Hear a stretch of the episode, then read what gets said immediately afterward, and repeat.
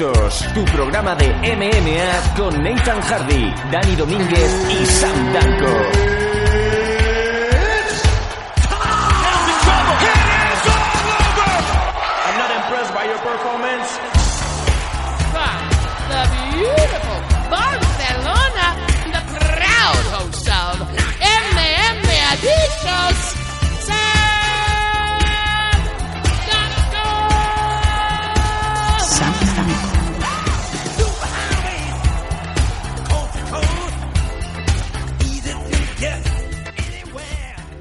Bienvenidos amantes de las artes marciales mixtas a una nueva edición de MM Adicto. En esta ocasión estamos fuera de lo que es el domingo tradicional donde escucháis el programa, pero por supuesto hoy vamos a, realizar edición. Esta es la número 265.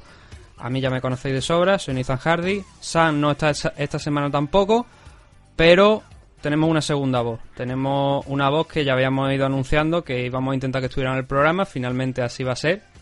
Y muchos de vosotros lo recordaréis porque hace cosa de un año, año y medio, pues compartía los micros de, de Meme Adicto y también los de AFL. Estamos hablando de Dani Domínguez desde las Islas Canarias.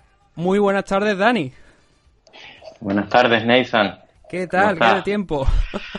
Hace mucho tiempo que no, que no hablamos, ¿eh? literalmente, ni para el programa, o sea, ni de fuera. Eh, ha habido aquí una desaparición por parte mía importante, muy de canarios, ¿no? Eh, recordando anteriores participadores. Eh, pero bueno, es lo que tiene el trabajo, ¿no? He tenido un pequeño, bueno, un gran cambio de orientación laboral y, y ahora con los viajes y demás, pues bueno, se me hacía muy difícil. Y, y nada, contento de volver una, una edición más y, y, a ver si tengo la capacidad de rascar un, par de días más así para poder pues acompañaros una vez más. La, casualidad, querido, bueno, por desgracia no esta ocasión, que el otro día estabas en el Slam Arena allí en Canarias y, te pusiste en contacto con nosotros, que estabas viendo allí los combates y dijiste eso, que tenías una, una pequeña lesión en el codo, que te han tenido que operar, ¿no? Sí, sí, tenía una intervención ahí bastante grande, de hecho, eh, o sea, no, vamos, no es la artrosis esta, sino artrólisis, que para quien no lo sepa es una raja como si me hubieran apuñalado, pero por los dos lados.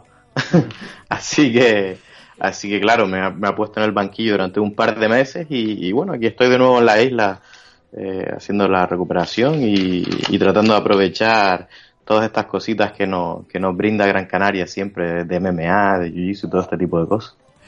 Y bueno, viendo, viendo participantes grandes conocidos del programa como el que mencioné, y es que no podía omitir ese mensaje a, a mis compañeros de MMA Adictos, vamos. Sí. Además es que el, el, evento del LAN Arena es que fue bastante grande porque estuvo Darwin Rodríguez, que ya hemos contado la polémica que hubo, luego te, te lo cuento porque creo que tú no, no, no la has escuchado. Pero, o sea, no con él, sino con alguien que, bueno, que se inventa rumores y noticias y patadín patatán.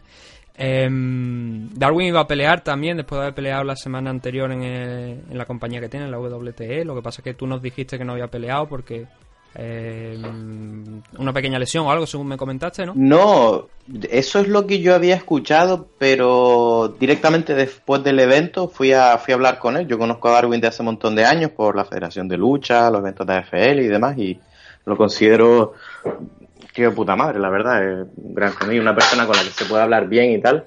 Y, y bueno, yo, yo no sé hasta cuánto puede decir, porque no sé si esto se oficializó o lo que sea, pero no fue por lesión, eh, ni siquiera fue por su eso. Creo que tienen, hacía grandes rasgos, hubo como un incumplimiento por parte de la otra parte, bien sea mm. por peso, por fechas o no sé qué cosa, y, Darwin decidió no hacer un combate MMA en las condiciones que no eran las pactadas. Desconozco el, el origen, pero él iba a pelear. O sea, Aquí lo principal es que él iba a pelear, no se cumplieron las condiciones y obviamente una persona con la carrera de Darwin pues tiene que ser selectivo con, los combates que coge y en qué condiciones, porque su récord es el que está en juego, ¿no? Y dado el récord actual internacional, uno tiene que pensar que está muy cerca de llegar a las ligas grandes, uno o dos combates, y, más en un peso 93 donde no hay el nivel que tienen él y Ladero, por ejemplo, mm, o, o, Paco, sí. Sí, no, precisamente Ladero que también estaba en la CAR. Sí, Ladero y, Darwin son bastante buenos amigos, se ayudan a entrenar mutuamente, hacen camp juntos, se visitan, Darwin viene aquí, Ladero va para allá, eh, Paco Esteves también está en la mezcla por ahí, es un tío que, y son gente grande que rara vez tienen gente de su tamaño y de su habilidad para entrenar, que últimamente me consta que están haciendo entrenamientos conjuntos muy, muy buenos, la verdad, de esos que, salvo que estés en un American Top Team, que tienes tu categoría entera allí, eh, es difícil de encontrar aquí, no, no solo en España, sino en Europa también. Y la verdad que, bueno, me alegra ver eh, estas pequeñas alianzas que están formando aquí en Canarias, incluso con gente de fuera y que están subiendo el nivel pues a límites insospechados. El mismo Slam Arena, o sea, eh, era un, nivel, eh, unos, unos combates ahí, o sea, estaba viendo un UFC prácticamente y mejor que muchos Fight Night, literalmente. De lo mejor que he visto en términos de nivel y de selección, porque más allá de coger gente de nivel de MMA, había gente de nivel de kickboxing, y no solo eso, sino leyendas en su propio derecho, como Sapito, Rafa del Toro, gente que llevan 15, 20 años entrenando y sacando leyendas en sí, pues bueno, estos entrenadores sacando aquí y veías las gradas tapizadas de Rafael Toro, Zapito, vamos, de todos los alumnos que venían empezó a verlo. O sea, muy, muy bien pensado por parte de Ney, la verdad que eh, me gusta mucho esta unión kickboxing MMA y da un buen resultado y muy buen nivel. Además que las tres ediciones que se han hecho, creo que han sido hasta ahora tres ediciones, mm, han sido todas buenas. Todas las caras que, había en los Slam Arena han sido buenísimas. Las caras han sido buenas de cara en el papel, en plan, esta debería ser buena, y luego en la efectividad, o sea, ha sido. Que es lo difícil al final. Ah, exacto, han, vamos, yo al, al, al, acabar el evento, pues directamente salté la valla ignorando al pobre señor de protección civil, yo qué sé, ya estaba acabado el evento, y fui directamente en ella a felicitarlo, y, bueno, se vio una sonrisa en su cara que, que denotaba que eh, se había visto el fruto del duro trabajo organizativo y de emparejamiento y bueno, de entrenamiento, porque no olvidemos que Ney, igual que Julio Santana, son gente que no solamente organizan eventos estilo pionero y sacan adelante el deporte, sino en esos mismos eventos eh, hacen esquina y entrenan luchadores. Para aquellos que no lo sepan, que es especialmente difícil. Mm. O sea, quitarse de repente el sombrero de organizador y ponerse en la esquina ahí a, tratar de poner, mantener la calma con tu luchador. Sí, bueno, aquí ya hemos visto alguna vez, en alguna ocasión, a comentaristas que están ejerciendo de comentaristas y al rato te los ves en la esquina de sus luchadores que están participando en, el evento. El caso de Enrique Marín con Damian, que va a pelear en Bellator el mes que viene, creo que o dentro de poca. ahora mismo no recuerdo la fecha exacta en la que Damian Frankiewicz va a pelear en, en Bellator. Ganó aquel torneo del World Fight Tour y va a pelear en, el Reino Unido. Creo que era el evento del Reino Unido, ahora no tengo la información exactamente por delante, pero creo que era eso. Y hemos visto ya en alguna ocasión, como te digo, esos casos. Además, para cerrar ya lo que es este LAN Arena, que ha sido una carpeta que hemos abierto improvisada, pero ya aprovechando con que estuviste allí. Estaba también Juanma Suárez, estaba Kevin Cordero, que estaba disputando un título contra Álvaro Fresno, si no tengo mal entendido. Correcto, estaba disputando el título de 66. 66, sí.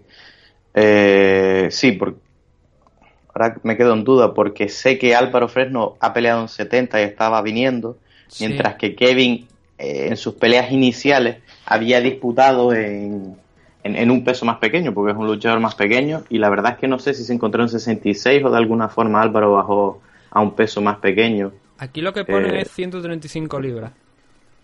exacto, pues ahí está, pues entonces fue Álvaro quien bajó a 61 kilos del peso gallo, corte bastante grande para él.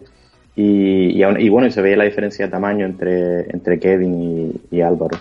Eh, gran pelea también, la verdad la gente tendrá detractores en cuanto al estilo de Kevin, ¿no? Que quizás pelea muy poco la lucha.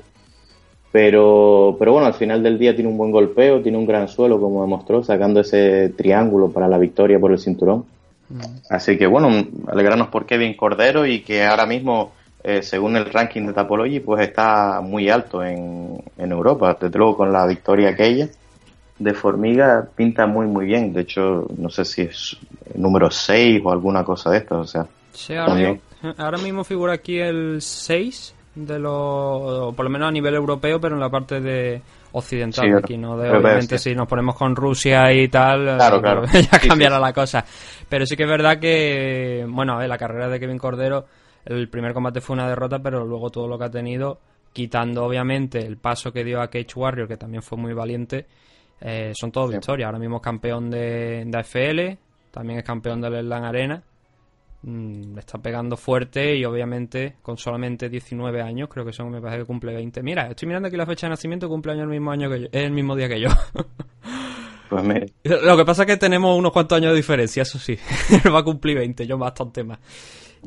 y, y es uno de los, de los jóvenes talentos aquí en España que desde luego le está llevando bien la carrera, está haciendo las cosas paso a paso y quién sabe si ahora mismo con esta racha de victorias, ahora que son me parece cuatro consecutivas, mm, es difícil quizá a lo mejor porque Joel cuando ha pisado UFC lleva ya bastante más tiempo eh, manteniéndose arriba, pero eh, está por lo menos ya yo creo seguramente eh, haciendo que la gente gire la cabeza y lo tenga en cuenta. Sí, sin duda. El récord y la racha de victorias, de luego, son las correctas. Y, bueno, vamos a ver qué deciden hacer. Desde luego, cualquier organización quitando la yo sé, el Bellator, y Bellator mismo lo tendría probablemente, viendo la cantidad de récords y la forma en la que Bellator apuesta por los luchadores europeos o y básicamente cualquier mercado donde no estén fuertes para ellos meter, pues desde luego estoy seguro de que los cogerían, ¿no? Pero Mm, vamos a ver eh, por el camino que lo llevan, lo que tú dijiste exactamente, si quieren que ya dé el salto aún o si aún no lo ven preparado, eso ya será cuestión de, manager y de entrenador. Pero desde luego lo que tú dices es un hecho, eh, los números pintan muy muy bien, pintan de lo mejor que pueden pintar ahora mismo en, términos de Europa Occidental. Mm. Además teníamos también la victoria que hemos dicho de Juanma Suárez, Daniel Ladero, Kevin Cordero con el cinturón, José Sánchez, que ahora mismo se ha puesto con un 10-0 ya de récord, que lleva cuatro, creo que son cuatro o cinco peleas este año ya. Exacto, sí. Sassi ahora mismo eh, peleando desde Tan, Tan Lazarote, es un entrenador fantástico, Johnny, eh, miembro de la, de la familia Taz eh, ha hecho una, una, gran labor con él, con Etcher y con algunos otros luchadores que tiene ahí. Y el, con, el concreto con Sassi, bueno, lo ha puesto en un 10-0, eh, que lo pone en muy buen lugar de cara a qué hacer con la propia victoria. Desde luego, si te digo la verdad, esto suena raro, pero a lo mejor me gustaría que fuera un 10-1. Eh, la primera o la segunda pelea. Y te digo porque ese cero le va a pesar hasta el día que lo pierda. ¿Sabes? No sé si me explico, pero... Sí, que, a lo mejor puede, puede llegar a un punto, también interpreto que quiere decir que puede llegar a un punto donde eh, te ves invisto, hay no un exceso de eh, confianza intencionado, sino que te puede llegar a ocurrir en cualquier momento y entonces cuando pierdes y puedes plantearte que, has hecho mal de mala manera.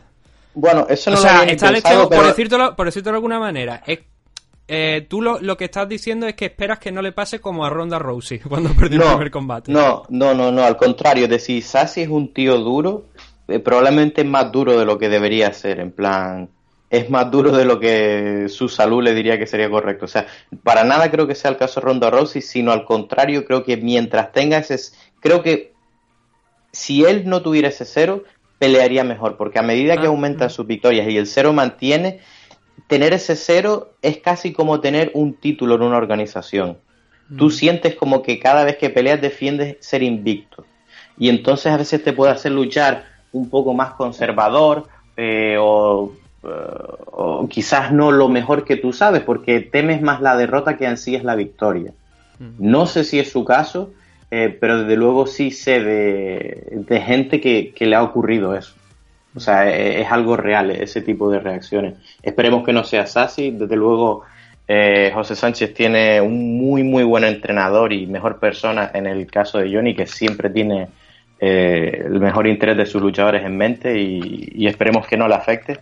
Pero, pero será interesante ver cómo, cómo va a aparecer, lo que van a hacer con él de aquí en adelante, si van a querer que dé el salto, que no, si van a meter un par de ellos duros en una tal para entrar directamente.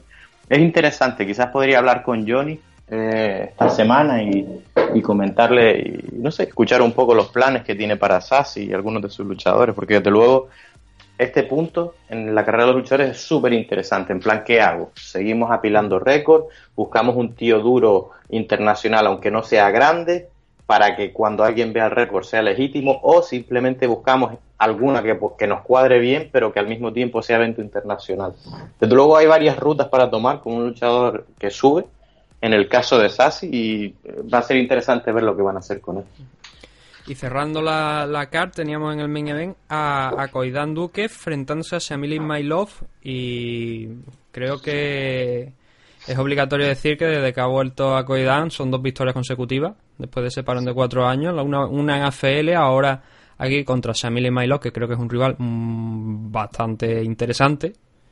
Sí, quizás voy a volver un, voy a pedalar un poco para atrás, si me lo permite, Sí, sí. que mencionaste a Juan Suárez. Esta pelea fue, a mí me encantó, desde luego, obviamente, pues teniendo relación con Juanma, pues quizás uno pueda pensar que quizás, pues bueno, pues a lo mejor tira para casa, lo que sea. Esta fue una pelea donde Juanma mostró un montón de corazón y una calma. Y digo corazón porque no que no sea técnico y baje la cabeza y pegue estilo mexicano, ¿no? Sino que empezó bien, el asalto eh, fue contra un luchador que decía ser un 77, porque venía de pelear en 77, pero luego nos descubrimos que no los había dado. O sea, era un luchador mucho más grande y más fuerte y saltaba a la vista. Aún así, eh, le luchó arriba, fue al cruce, ganó alguna, recibió un golpe bastante fuerte en la nariz, que si bien no le hizo knockdown, no le hizo daño, sí que le hizo un daño, sangró un poco por la nariz, y al mismo tiempo eh, se vio ese shock que te crea el golpe en la nariz, del cual muchos luchadores no se recuperan, ¿no? Y, y, hemos- y me encanta ver la veteranía de cómo mueve los pies, se mueve, sale del hueco, busca el contacto, hasta que se recupera y reinicia. Oh, nada que ver con estos luchadores que parece que entre más les pega, más, más locos se vuelven, ¿no? La verdad que eso en sí ya es espectacular de ver para jóvenes luchadores que están saliendo ahora, para que aprendan de eso. Y más allá de eso, en el segundo asalto se pusieron incluso peor las cosas, en el, el momento que lo tiraron al suelo, empezó un gran ampao muy fuerte y, en mitad del fuego, cuando peor parecía para él, cerró la, cerró la guardia, giró y sacó una palanca que nadie vio venir, o sea, fue absolutamente espectacular. El mismo tío se le veía más cara de sorpresa tocando por la palanca que, que de dolor, la verdad, y fue una victoria volviendo de la derrota espectacular y que fue lo que más me gustó de la noche. Y sobre Koidan, Bueno, Akoidan es lo que tú dices, desde ese parón tan grande que ha tenido, ha hecho peleas muy buenas y contra personas muy duras. Eh, Shamil Ismailov es un luchador súper, súper duro y que algunos decían, bueno, eh, este tío no pelea desde eh, 2014. cinco años, cinco años. cinco años, ¿no? Y tú Cinco dices, años. bueno, este tío va- No, no, no. Este tío no es que no pelee de 2014, es que descubrió que era tan bueno con las manos a raíz de los caos que se dedicó a boxear y en estos cuatro años, en estos cinco años, perdón, tiene un récord de 16 victorias y 13 de ellas caos. O sea, estamos hablando de un tío que ya tenía experiencia en MMA y que estaba rankeado y que ahora de repente aparece con un caos en las manos que no tenía antes y que lo hace ultra peligroso. Entonces, la victoria del Pay, pues, lo hace más impresionante, más allá del récord que tuviera de 10-1 Ismailov, porque además la gente se pensaba que era, bueno, a lo mejor este tío no está entrenando, para nada, o sea, venía más peligroso que nunca con las manos, y la victoria que, tuvo me pareció espectacular por parte suya y por parte de los entrenadores que han hecho el game plan, porque ha sido perfecto, es decir, mantener la distancia, eh, ponerse zurdo contra el diestro, patear el brazo trasero, no dejar que entre en rasgo de boxeo, saliendo constantemente. Y ha sido una victoria muy, muy buena de cara al récord que ha conseguido con esto y la experiencia que está cogiendo en las aulas. Yo no he hablado con él personalmente, pero tiene pinta de que quiere recuperar el tiempo perdido y, eh, y entrar en una organización grande y lo más pronto posible. Es la impresión que me da con el nivel de pelea que estás cogiendo. O sea, además que no es solamente es que lo esté demostrando ahora, que también lo demostraba antes. Solamente tiene dos derrotas Koidan, una es contra, contra Ronnie Alexander, que también es entendible. Porque Sí. es, otro, es otro gran striker, campeón español de, de España de boxeo y, y- y con un récord bastante amplio. Y la otra contra Nicolás Dalby, que precisamente lo teníamos en la main card del evento que vamos a hablar dentro de unos minutos, de aquí en, en Europa. Eso estaba mirando y la verdad que viendo la pelea de Alpio me parece increíble, o sea, y entendible pues que tuviera esa derrota porque, eh, ok, no, no perdió contra cualquiera. Pues eso es lo que teníamos sobre esta, el- este evento, el Slam Arena 3. Se presupone que lo van a retransmitir a través de Titan Channel, no sé cuándo, no sé si ya ha sido, pero entendemos que, que sí, estaba patrocinado por Titan Channel y además eh, tú nos confirmas, nos confirmaste que estaba, había, estaban las cámaras por ahí grabando, Sí. así que supongo que lo, lo retransmitirán a través de, de Titan Channel en alguna fecha. Lo que vamos a hablar hoy es eh, Bellator 227. Vamos a leer algunos resultados, vamos a leer los resultados de la main card y vamos a centrarnos en algunos de los combates, los más importantes de los que tuvieron lugar con los grandes nombres. Bellator 228, vamos a hacer más o menos lo mismo. Y en la segunda parte vamos a hablar de eh, principalmente la main card de UFC. Como veis tenemos muchos temas, entonces vamos a tratar solamente lo que son las main card, seleccionar lo más interesante de, de, esas tres, de esos tres eventos y también para que este hombre, porque vamos con tiempo limitado, pues pueda quedar libre cuanto antes mejor.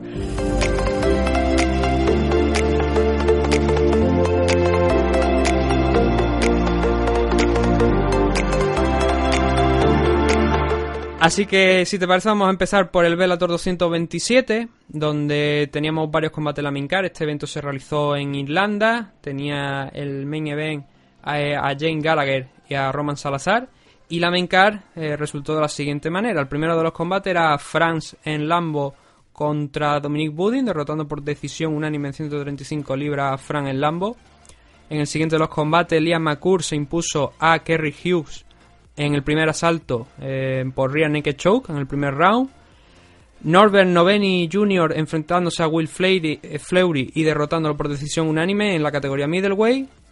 Kiefer Crosby derrotando a Hugo Pereira también en decisión unánime, un catchweight en 165 libras. Y el primero de los combates interesantes fue la victoria de Dan Henderson sobre Miles Jury por decisión unánime en uh, por un triple 30-27. ¿Dice Ben Henderson o Dan Henderson? Benson, ¿he dicho Dan? Sí, sí. Bueno, da igual, Benson. Benson. Si, he dicho, si he dicho Dan, Benson Henderson. Eso, eso, Benson Henderson. es que no sé lo que he dicho. Yo me parece que he dicho Benson, pero bueno. No me cuadraban los pesos, digo, espera un momento, esto no. vale, Son vale. las ganas de ver pelear de nuevo a Dan Henderson, pero claro, ya poco sí. me parece, vamos a ver. Sí, en, lo, en, los supermercados y en los parkings de, la, de los centros comerciales. Como BJ Payne. Sí, justo. Que por cierto, BJ Penn ha sido liberado del contrato y va a pelear contra Neil Len, pero yo creo que Dana White, después de la polémica aquella que tuvo de pelearse, bueno, más bien que pelearse, ser noqueado en la puerta de una discoteca por un señor gordito sin camiseta. BJ Penn. BJ Penn, BJ Penn, ¿no lo sabía? Oh, oh. se peleó con uno en la puerta de una discoteca, bajó las manitas y el hombre le pegó un, un guantazo a rodabrazo, le llegó al mentón y directamente pues BJ Penn cayó de espalda. Entonces le han dado la liberación del contrato este fin de semana, este, fin de semana, esta semana y como he dicho, yo creo que BJ Penn es la clase de personas que hoy mismo podría estar firmando por Bare Knuckle Fighting tranquilamente. Ahora que hay ese gran éxodo, ¿no? De antiguos luchadores de UFC pasándose a, a competir a Bare Knuckle, a, a puño mm. desnudo. No sé si está ahí todavía. Creo que primero tendrá que pasar por Bellator. Creo que, ¿no? Sí, o por bueno, Bellator, alguna yo... japonesa. Después no Claro. te digo que no si el tipo quiere seguir peleando, pero yo creo que antes firmaría por Bellator, pienso yo. Sí, va, Pero vamos, pe- pero no, pero no está muy lejos tampoco, ¿eh? Y más sabiendo eso de, de las puertas de las discotecas y eso. Sí. Eh, hombre, Bellator, eh, One Championship, yo creo que Rising, yo no sé si Rising estaría interesada en, en cogerlo, pero yo creo que One Championship, viendo que está Demetrius Johnson allí, que está Eddie Álvarez, a lo Sí. mejor tener ese nombre también de BJ Penn podría interesarle, pero yo creo que BJ ya no tiene nada que hacer realmente en el mundo de la MMA. Yo creo No, que y ya, ha hecho suficiente. Si yo fuera Bellator, que le encanta coger estrellas así, aun- Mm. simplemente porque sean famosas para vender y tal, yo básicamente ficharía al portero que no quedó BJ Penn. Ujú. Porque, porque Bueno, este tío no, tiene- no fue ni, no fue ni el portero, fue una persona normal y corriente que iba bastante borracha, sin camiseta, y que le, le pegó un golpe y lo noqueó. Yo creo que esa es- eso es sinónimo de que BJ Penn ya no está para pelear. Madre de Dios. Pero bueno, es lo que hay. Eh, esta es la cuarta victoria consecutiva de Benson Henderson aquí en, en Bellator. Esta ha sido en 155 libras. Yo creo que se está acercando poco a poco a, a una oportunidad por el título. Lo que pasa que, que Patrick iba a estar peleando en Japón en el torneo que va a hacer Rising. Con lo cual parece que de momento pues no, no tendría esa opción. Sin embargo, sí que este también era el primer combate que tenía Mike Jury después de, de, de su paso por UFC y ha sido una derrota. Así que no fue una victoria, la verdad, bastante controlada de Benson Henderson en la línea de Benson Henderson. ¿no? Eh, recientemente no, no es precisamente uno de los luchadores más emocionantes del mundo, la verdad, Benson Henderson, pero eh, sabe qué hacer para al final llevarse los rounds por puntos y, acaba consiguiendo las decisiones. Otro de los combates que tenemos aquí era Peter Qualley noqueando a Ryan Scott por ti que llevo en el segundo asalto. Y eh, llegamos a los combates, a los dos combates que creo que son principales de este evento, más allá del Benson Henderson contra Mike Yuri, que es el de Michael Page contra Richard Keeley y Jane Gallagher contra Roman Salazar. Y no sé si has tenido la oportunidad de ver el combate de Michael Page. No pasó del primer asalto. Victoria de Michael Page. 2 minutos 47, mm. rodilla voladora. Estoy seguro que Velator frotándose las manos por el regreso de Michael Venom Page. Igual estoy yo de alegre, porque te luego que es un tío que gusta ver. Pero mm, sintieron que era necesario para que este hombre se sintiera bien darle un hombre con cuatro peleas. Em, a ver, el, lo que había, y no solamente el problema es ese, ¿no? Lo de las cuatro peleas. Porque este pobre diablo tenía vale, es del gimnasio de Conor, no sé qué, mm. tal, pero no sé, tío, darle cuatro peleas a un veterano 16 que ha peleado en eventos principales y tal. Mm. El problema que había aquí es que habían estado uno y otro hablando demasiado. Y ya se lo habían tomado a lo personal. Y Michael Page entonces dijo que quería esta pelea y quería enfrentarse a Richard Keeley. Ah, ¿Cuál es el problema aquí? Pues que como nos temíamos todo, pues la palizó, le pegó un repaso de, tres pares de, cojones. Y ah, hubo dos gestos feos. El primero fue que en un momento que lo tenía en el suelo y le estaba golpeando Michael Page, hizo un gesto como de hacerse una selfie. Literalmente estiró el brazo, miró hacia el brazo y como si estuviera haciéndose una foto mientras golpeaba a Richard Kelly. Y el árbitro de este combate fue Dan Miragliota y le llamó la atención, creo que llegó, me parece hasta aquí, no lo recuerdo, sí, pero me parece que sí, que llegó a quitarle hasta un punto por ese gesto, cosa que veo bastante bien. Y luego el otro momento polémico es cuando le clava la rodilla, ¿no? Para la finalización, que Richard Kelly, pues, la viva imagen de Frank Mir, ¿no? De cuando le golpeaba y empezaban a temblarle las piernas. Entonces cayó el chico y la reacción de Michael Page fue también eh, imitarlo, ¿no? Como que, estaba temblando por el rodillazo y eso obviamente pues tampoco hizo gracia. Eh, hizo Michael Page una declaración hace poco que dijo, vino a decir que si él no estaba más alto y no llegaba a ser más popular es porque era negro y no blanco. ¿En serio? Claro, sí, son unas declaraciones un poco llamativas, ¿no? Pero también hay que tener en cuenta una cosa. Yo creo que precisamente no es esa que es la, causa. Porque tenemos a John Jones, tenemos a Daniel Cormier, ahora, bueno, ahora ya es Stipe Miocic de nuevo el campeón. Hemos tenido a Silva, Silva y otros muchos campeones si es que hay un montón de estrellas, al contrario, hay un montón de gente mm. que le gusta ese look. Claro, el problema de Michael Page no es ese, el problema de Michael Page es la esa actitud. Ese, esa, esa, ese gesto, ¿no? Hacerse una selfie, esa forma de celebrar la victoria, no solamente aquí, cuando por ejemplo contra, contra Evangelista Santo, contra Cyborg, ¿no? Cuando le pegó aquel rodillazo, le partió la, la, la calavera, ¿no? el, ¿Cómo se llama? Cráneo. Cráneo. coño, no me sale la palabra. Cuando le partió el cráneo, que hizo también el gesto aquel con, con la Pokéball y todo, como si se la estuviera lanzando. Son, eso, son esa clase de gestos lo que yo creo que a Michael Page eh, le están frenando. Y que obviamente cuando llegó a aquel combate contra Douglas Lima en las semifinales del torneo Welter, cuando lo noqueó Douglas Lima, yo entiendo que gran parte de la comunidad de las MMA eh, ser, no, no es que lo celebrara, sino que dijera, te lo tienes merecido. Sí, desde luego.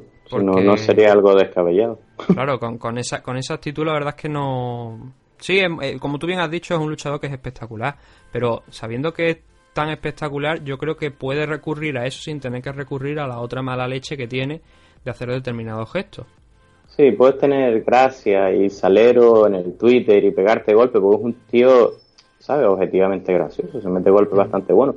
Pero eso ahí de humillar a tu rival en las aulas, no sé hasta qué punto. Y ni siquiera, yo es que la verdad es que no tengo redes sociales y no sé hasta qué punto. Pero no creo que fuera un nivel como Paul Daly ni nada, ¿sabes? Porque... No, no, no. No, no, no, o sea, no, no, no tuvo nada que ver. Y el problema también está ahí, ¿no? En la clase de rivales que le han dado. Si esto te lo hace contra Paul Dilly, pues tú lo aplaudes porque dices, hostia, pues mira, no queda Paul Dilly, pero mm, contra Richard Keeley, un 3-1 de récord, como tú decías antes de la pelea, ahora un 3-2. La verdad es que no, es lo más idóneo. Cerrando este Bellator 227 teníamos a Jane Gallagher sometiendo a Roman Salazar en apenas medio minuto, creo que fue. Sí, eso fue, la verdad, esto fue una pelea bastante rápida.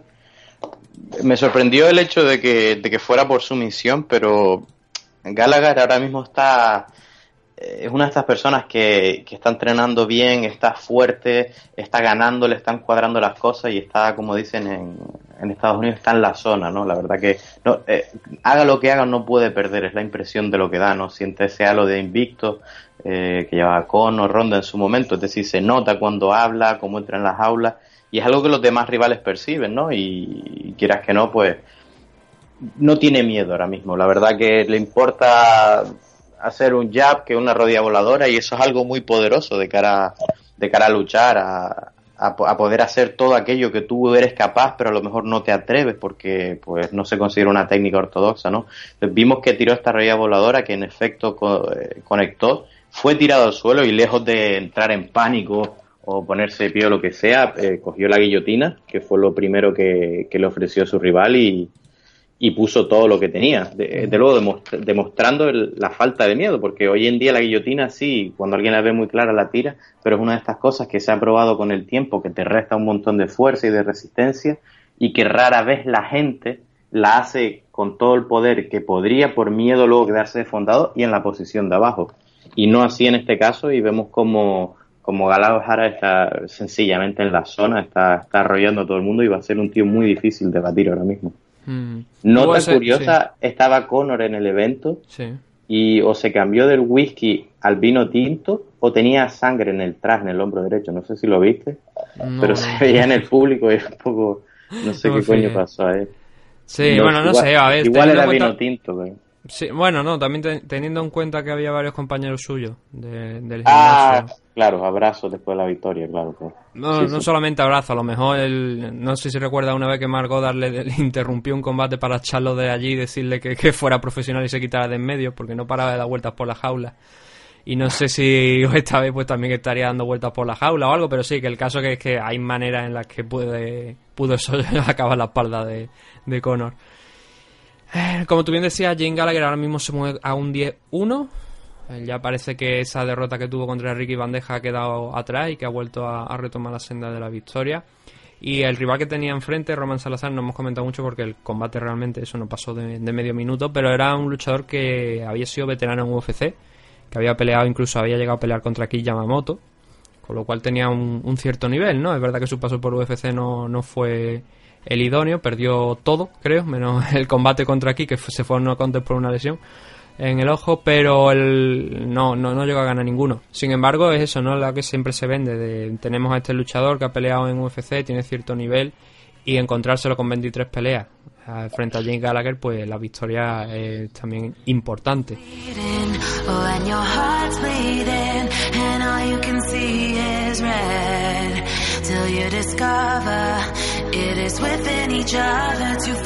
Eso es lo que tenemos en Irlanda y al día siguiente se celebró en Estados Unidos, en California, la otra parte del torneo Featherweight, Bellator 228. Hablaremos de los emparejamientos que han salido de aquí en el programa de, de Patreon, de suscriptores.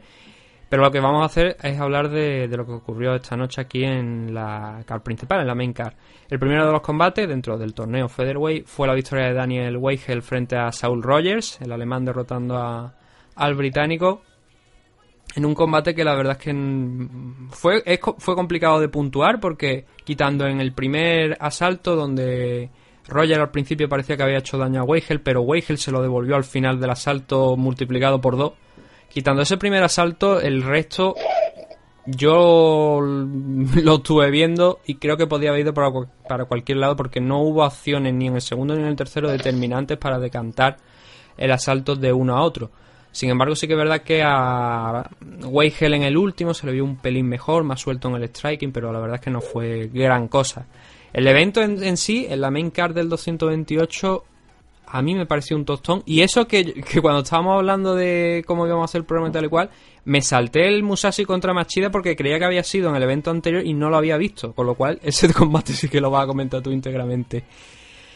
El Darion Caldwell, el ex campeón de la división Bantamweight, derrotó a Henry Corrales en una decisión unánime dentro también del torneo y decisión unánime pues de las que le gusta a Darion Caldwell, derribando una y otra vez a su rival y consiguiendo esos takedowns para controlar abajo la pelea, mantenerla, sobre todo controlar más que sacar provecho de ello, pero si anulas a tu rival, mm, pues bueno, tienes más posibilidades de ganar. Eso fue lo que hizo Darion Caldwell frente a Henry Corrales, un Corrales que la verdad, después de haber noqueado a Aaron Pico, que se había visto que tenía potencial en las manos, Aquí no lo demostró, no dejó ir esas manos. No sé si es que tenía un excesivo respeto por el wrestling de, Darren Caldwell, pero la verdad es que fue un combate bueno para, para Henry Corrales. Y el siguiente de los enfrentamientos fue AJ McKee Jr. enfrentándose a Georgie Caracanian. 8 segundos duró el combate, un gancho con la izquierda que tumba a, después de, meterle una derecha que tumba a Georgie y lo finaliza con golpes con más golpes en el suelo. AJ McKee ahora mismo se mueve a un 15-0, está invicto y cada actuación que está teniendo es mejor. Veremos, como digo, cuando hagamos la, comentemos los, emparejamientos que se realizaron esa misma noche, con quién ha caído y cómo, y cómo nos vamos a encontrar ahora mismo el futuro de Jim aquí. Pero la verdad es que eh, es brillante, es brillante, porque todas las victorias, o sea, ahora mismo se colocan 15 victorias, una carrera espectacular y cada vez, como digo, mejor. El padre también, por cierto, de Jim aquí peleó en esta car, en la car preliminar, frente a William Ciarapai, que andaba más o menos por, la misma edad. Y Antonio Maki también ganó, el padre ganó el segundo salto. Y eso, la verdad, pues bueno, padre e hijo ganando, ¿no? El padre tiene 47 años ya, me parece que no, 47 48. Por lo menos. Sí, más o menos creo que tenía eso. No sé si incluso hasta puede que más. La verdad es que ahora no tengo el dato exacto de la edad, pero eso variaba entre 47 y 50. El Comain Event de la noche fue el Patricio Pitbull Freire frente a Juan Archuleta eh, de Spaniard. Este combate obviamente estaba el título en juego de 145 libras. Fue una decisión unánime 50-45 los tres jueces a favor de Patricio Pitbull. Y el combate no fue excesivamente emocionante, quizás como hemos visto mucho a lo largo de la carrera de Freire. Fue un combate más al estilo de Juan Archuleta, pues más tranquilo, eh, intentando aprovechar algunas oportunidades. Fue un combate pausado en sí, pero Freire consiguió obtener pequeñas ventajas en momentos claves de los asaltos sin esforzarse mucho para ir asegurando los asaltos, como digo. Un movimiento que es clave es que cada vez que Archuleta intentaba entrar al takedown, él lo frenaba, pero es que además cogía la guillotina.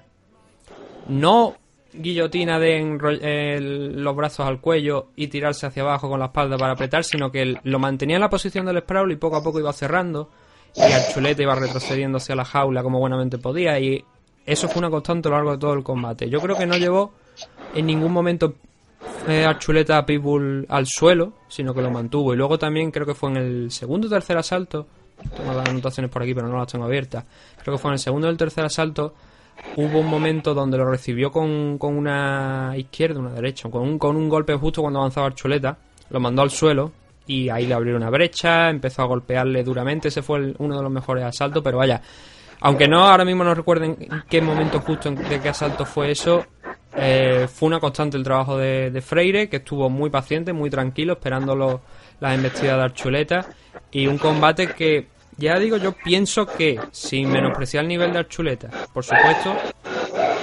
Dani, me está metiendo un ruido de tres pares de cojones ahora mismo que no veas. Un ruido, pues. Sí. Debe ser, la, la tablet que está haciendo cosas raras porque yo la verdad que no percibo. Ahora no, ahora, ahora no se escucha, no se preocupe. Ah, vale. Um, Habrá que hacer un corte entonces. No, no, da igual, esto lo sigo y esto se pone directamente, no importa. Em, estaba diciendo lo de Juan Chuleta, que aunque el nivel de Archuleta está ahí, es obvio, nadie llega a un 23-1 de récord hasta este combate, ahora 23-2 sin tener méritos propios, ni 4 o 5 cinturones que tuvo en King of the Cage, sino que fue el propio Freire con su actuación esa, esa noche del sábado la que hizo que eh, Juan Archuleta pareciera un amateur y no lo estoy llamando amateur, pero hizo que pareciese un amateur. Se vio una diferencia entre ambos que para mí creo que fue bastante grande y que quizá el juego de Juan Archuleta llegó al límite con alguien como Freire y con un tipo que además que tiene mucha experiencia. ¿Verdad que y es, especialmente, perdón que te corte, mm. impresionante este, este tipo de evolución por conociendo los orígenes de Pitbull. Eh. Nadie se gana el mote de Pitbull porque sea un técnico como Machido. Estamos hablando de un tío que salía a matar directamente, es decir, bajaba la cabeza, tiraba puñetazos, guillotinas y todo lo que tenía y eh, hacer una actuación como la que tú me estás contando demuestra una evolución muy, muy importante, muy positiva hacia un luchador, pues, maduro, digamos, por llamarlo de alguna forma, que, no se veía en sus inicios. Sí, ¿no? Sé que, de hecho, la cuando consiguió el título derrotando a Michael Chandler, eh, bueno, consiguió el título, no, sí, sí, lo consiguió, no lo tenía, lo consiguió derrotando a Michael Chandler, lo que pasó en la finalización fue también una contra. Fue engañar a Chandler, invitarle a golpear prácticamente y cuando Chandler soltó a la izquierda lo que respondió en timing fue Pitbull con, una derecha y noqueándolo. Ha desarrollado muy bien el tema de, la paciencia, de estar controlando la situación, de saber cuándo tiene que, entrar, esperando sobre todo a su rival. Y, fue, ya te digo, la victoria, la actuación de, de Pitbull. No fue como, como tú bien has dicho, de, o sea, como, te, como tú bien comentabas, de la, del inicio de su carrera, ¿no? De, convertirlo prácticamente todo en un brawl, sino una actuación más eh, de saber esperar, de saber cuándo tenía que atacar, como digo, y detuvo todos los takedowns de Juan Archuleta, los volvió en su contra, y en el striking también con, ese golpe que le digo que, lo mandó a la lona a, Juan. Mm, eso también lo aprovechó para incluso hacer más daño al suelo y la actuación fue 50-45, algún round incluso Ah, se podría entrar a valorar, no creo que para un 18, ¿no? Pero sí que sería también digno de estudio. La actuación, ya digo, si no has visto el combate, te recomiendo que la veas porque es que es eso, es un combate que yo entiendo que para la mayoría a lo mejor de la gente puede ser bastante aburrido para lo que teóricamente a lo mejor podía esperarse, pero la actuación de, de Pitbull es espectacular. Es un luchador con mucha, con una inteligencia muy alta durante este combate y que ahora, por suerte, va a defender el título porque a partir de ahora todos los combates que en los que esté él, el título va a estar en juego, como en el torneo welterweight, y además van a ser todos los combates de, según se dijo, espero que al final se respete, de a partir de ahora todo a cinco asaltos, tanto el, este el cinturón en juego como el resto de los, de los participantes. Y en el main event teníamos a Llegar Musashi enfrentándose a Lyoto Machida victoria por decisión dividida, que la tenía por aquí, pero se me ha cerrado. Creo que fue un, un segundo, aquí la tengo, aquí está. Decisión dividida a favor de Musashi por un 28-29 de Machida y un 29-28 y 30-27 a favor de Musashi. Sí, aquí bueno, tenemos un, una, una pelea de revancha de una pelea que había ocurrido antes en UFC, habiendo ido en la dirección de, de Machida.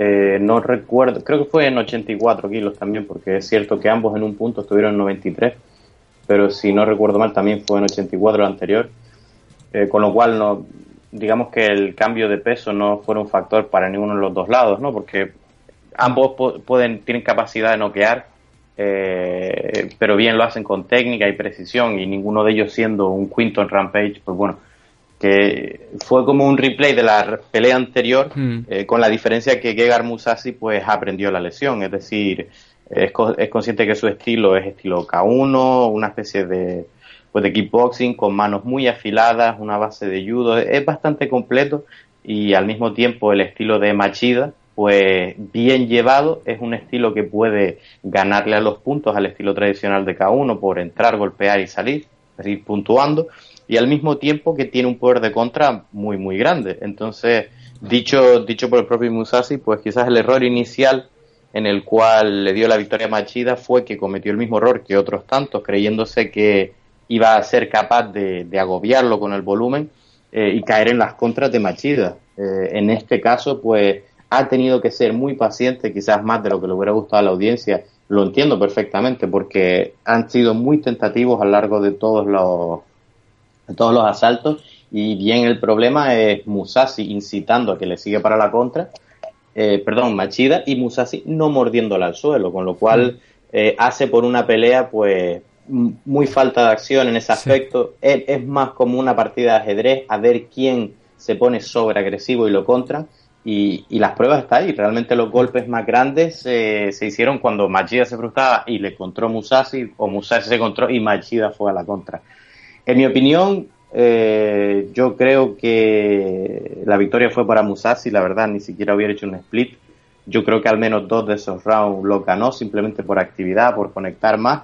Y que si bien Machida parece que hace mucho, eh, con las fintas, tocando no sé qué, eh, a día de hoy se trata de golpeo efectivo y grappling efectivo y, no creo que, que el golpeo de Machida fue lo suficientemente efectivo o el volumen alto para contrarrestar pues los momentos que tuvo Musashi. Me parece una buena decisión, para mí no hubiera sido dividida. Y, y quizás del lado de Musashi yo no sé si es que Machida ha estado pues trabajando en esa contra del Loki, pero cualquier persona que tenga un stand así de karate tan alto, eh, perdón, tan abierto, eh, como veremos en Gunnar Nelson más adelante en el UFC, Mm. eh, la primera respuesta es low kick. Esa, hay que quitarle fuerza a esa pierna, hay que, hay que hacer que tenga hematoma, que la sangre vaya, que pierdan entrada hacia adelante y hacia atrás. Y una de las soluciones es siempre que sea posible golpear esa pierna adelantada. Y no vi a Musashi que lo hiciera en exceso, ni siquiera lo intentaba, porque, bueno, si tú lo has probado un poco y has visto que te tira la contra, la que fintas, vale, pero yo creo que o sabe algo que yo no sé, en plan que Machida se haya especializado en contrarse Loki, aunque dudo mucho, porque con unas piernas tan abiertas eh, es muy difícil tú hacer un check o siquiera levantar la pierna, porque están muy separadas la una de la otra, como para levantarlas rápido, como lo haría un tío de Muay Thai que las tiene mucho más juntas. En cualquier caso, eh, Musashi básicamente ha, ha ganado la revancha, hizo lo que tenía que hacer. Eh, esperemos que en el futuro tengan peleas más emocionantes los dos, en las que sus oponentes, pues bueno, salgan a, a matar y les den más juegos.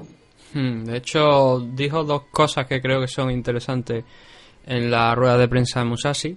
Obviamente le preguntaron por mm, la situación del título, que viene de perderlo contra Rafael Lobato. Y le preguntaron por ese combate. Musashi dijo que en ese combate piensa que Rafael Lobato estaba hasta arriba de esteroides.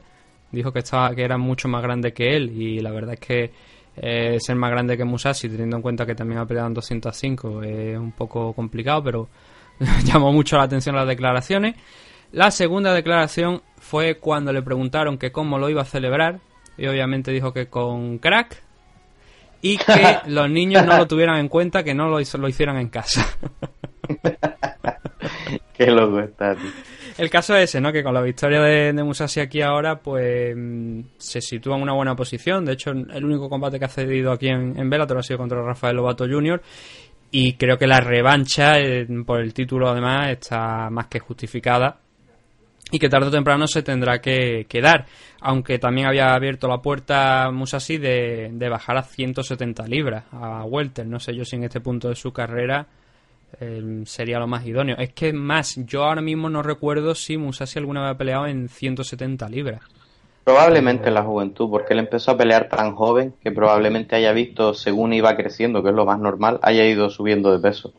No obstante, lo veo más pequeño que lo vi en su momento. No sé si es una función de, de la edad, de cómo está entrenando, que no se está eh, centrando mucho en la fuerza, sino más bien en el golpeo y en el anaeróbico. Desde luego lo veo mucho más pequeño.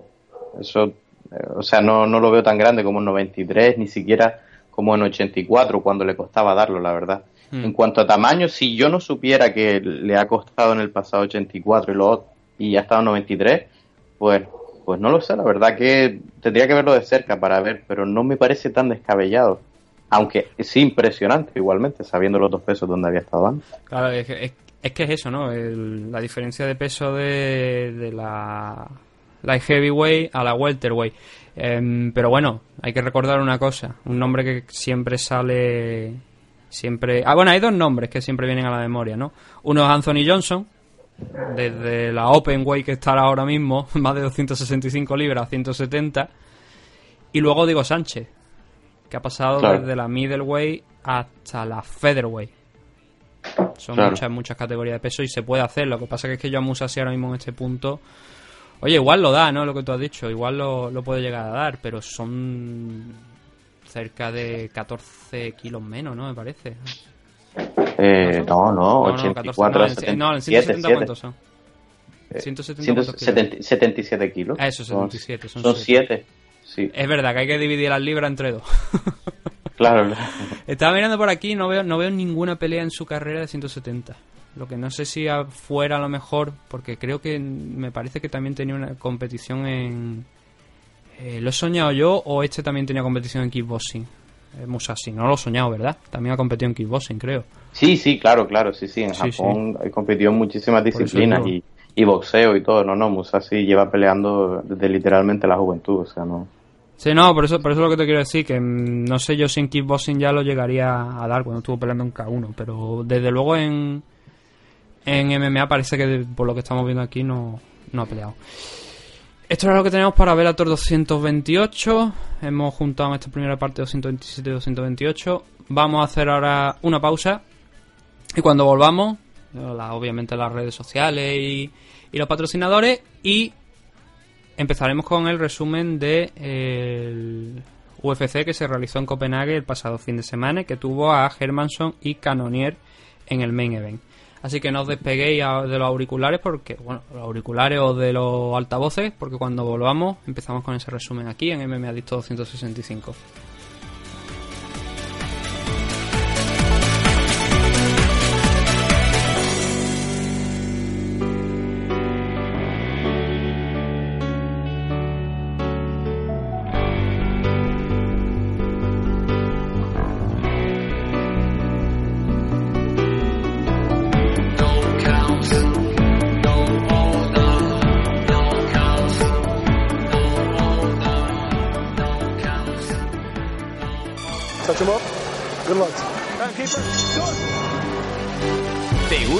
Las NMA? En NM Adictos te escuchamos. Queremos muchas preguntas, preguntarnos chorradas también, da igual. Escríbenos en mmadictos.gmail.com o bien en nuestras redes sociales, arroba mmadictos.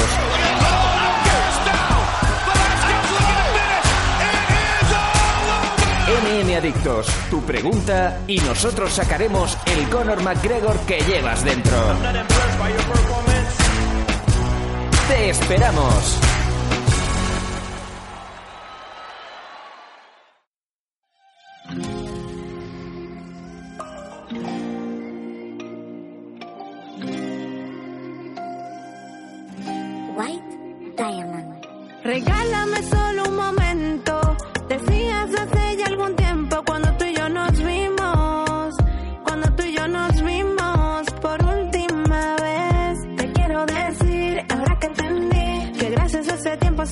Ya estamos de regreso en MMA Adicto 265, pero antes de meternos con el análisis del UFC Fight Night de Copenhague, vamos a hablar de nuestros patrocinadores, los que nos permiten junto a vosotros, los suscriptores de Patreon y de Ivo, el hacer el programa semana tras semana y además, por supuesto, recibir ese programa entre semana adicional.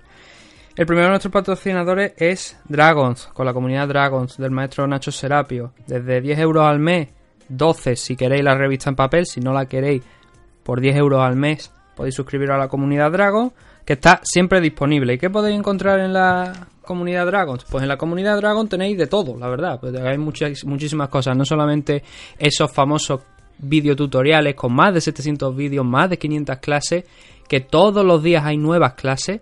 A lo largo de la semana creo que son hasta 5, me parece, clases nuevas las que podéis encontrar en la comunidad Dragons. Además, varios directos que se hacen a lo largo de la semana, dos, dos a lo largo de la semana hay dos directos en el canal de Nacho Serapio en YouTube, que es El Guerrero Interior. Y por supuesto ese late night que se hace los viernes a partir de las 9 de la noche también en el canal de, Nacho. ¿Qué disciplinas podéis encontrar dentro de la comunidad Dragons? Estos 500 clases y 700, vi- 700 vídeos que hay. Combate deportivo, defensa personal, armas orientales, acrobacia, grappling y MMA, si sois, si amante de las artes marciales mixtas como nosotros en este programa. Formas, lucha escénica, entrenamiento, técnica tradicional, tai chi y chi kung. Además de otras muchas disciplinas. También tenéis otras ventajas por ser, por ser suscriptores de la comunidad Dragons, como es un 15%, de, 15 de descuentos en productos Dragons, gastos de envío de los mismos gratuitos, un 50% de descuento en torneos y seminarios coorganizados por Dragons y la revista en edición digital. Todo eso por 10 euros. Si además queréis recibir la revista en casa, la Dragons Magazine en casa, tenéis que pagar 12 euros. 2 euros por 2 euritos más ten- os mandan la revista a casa.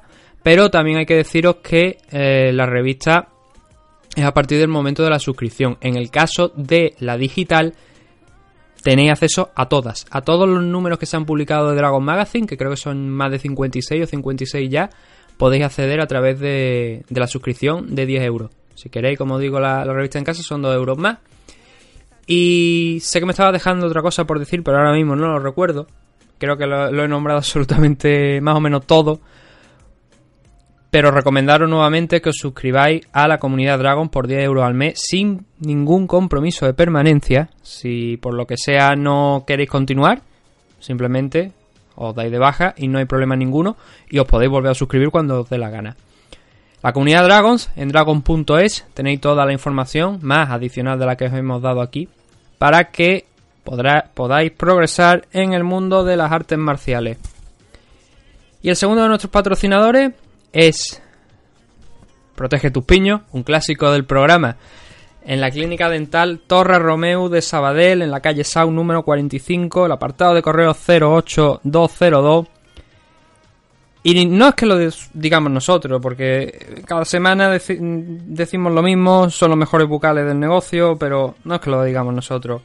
La nómina de luchadores que han colaborado con Protege tus piños, y no solamente luchadores, también deportistas de élite, es muy amplia. Es muy amplia. Tenemos gente de UFC como Kelvin Gastelum, Mackenzie Dern, gente que ha pasado por UFC también como Jan Cabral, Enrique Marín, Arnett Llovera, el campeón del mundo de K1 Artur Kishenko, Daniel Ladero, que lo teníamos eh, en el, el Arena, como estábamos comentando al principio del programa, Daniel Toledo también, y striker, grandes strikers españoles, gente como César Córdoba, Ronnie Alexander, campeón de la Unión Europea y campeón de España, que antes he dicho campeón de España, pero también de la Unión Europea, se me había olvidado nombrarlo. Y como he dicho, también deportistas de otros deportes, como es el caso de jugadores de la selección española de rugby, encontramos a gente como Paul Pla, John Losada, Daniel Barranco, Judy Vélez y otros muchos más que forman parte de la familia de Protege tus piños. Además, recientemente van a abrir una nueva línea comercial más asequible para, para la gente. Y si queréis em, conseguir más información al respecto, solamente tenéis que buscarlo en Instagram, Protege tus piños. El piño es escrito con NY, no con la ñ, para que sepáis exactamente cuál es la cuenta. Y si lo que queréis optar es plantaros directamente allí en la clínica Torre Romeu, simplemente pues avisáis a Fran González. El número de teléfono que, que figura aquí es el 931-883515 o bien a través de móvil 615-143202. Si le decís que vais de parte de Meme Adicto, pues lo mismo hace un, un descuentillo respecto a vuestro bucal. Y recordad, protege tus piños, porque a vuestra edad los dientes ya no crecen, salvo que seáis todavía dientes de leche como yo, que tengo uno por ahí que yo no sé qué cojones hace eso ahí, pero bueno. El último de nuestros patrocinadores es el Training Uni MMA de Zaragoza, con Quique Pérez a la cabeza, que sigue trabajando, siguen ya calentando motores, ya están en plena temporada y ya tienen varias fechas. Por ejemplo, el 16 de noviembre, gente como Elisei Saikin, Christian Hoita y especialmente Richard Jacome, que sí que nos no suena mucho más de, que lo hemos visto ya más activo que, los otros dos luchadores de los que estamos hablando, van a participar en una velada de Barcelona, Barcelona Fight League, el 16 de noviembre. Así que ya podéis apuntar alguna de las fechas del Uni MMA Zaragoza si queréis ver allí a, a Quique Pérez y compañía. Además, el 2 de noviembre también tiene otra fecha Richard Jacome en, en, en Ibiza, por lo que estoy viendo aquí. También en esa cara está Ricardo Charte, por lo que estoy viendo Ibiza Cage Fight el 2 de noviembre. Y como veis, luchadores del MMA, del Training Uni MMA Zaragoza constantemente están entrenando, están peleando. Y esperemos que sea otro buen año, ¿no? Para, para nuestros amigos del Training Uni MMA Zaragoza. Podéis encontrar mucha más información del, de uno de los equipos punteros actualmente en el panorama nacional en sus redes sociales. Recomiendo especialmente la de Facebook, que podéis encontrarlo en Uni MMA Zaragoza o también eh, conocido como arroba MMA Zaragoza Quique Pérez, para que no tengáis pérdida ninguna. Y si queréis contactar ahí con el gimnasio y adquirir más información para ver si estáis por la zona y queréis apuntaros a, uno de los mejores equipos, como digo, por lo menos especialmente uno de los mejores equipos porque están sacando peleadores constantemente, pero también uno de los más trabajadores, que son más que un equipo, son una familia. Pues preguntáis ahí o directamente podéis tirar también eh, la caña a Manu, a nuestro amigo Manu Alias, en, en sus redes sociales, que también lo podéis encontrar aquí en, Facebook y, os dará toda la información sin ninguna duda de, de cómo acercaros allí al Training Union MMA Zaragoza y ver los progresos y formar parte de esta familia.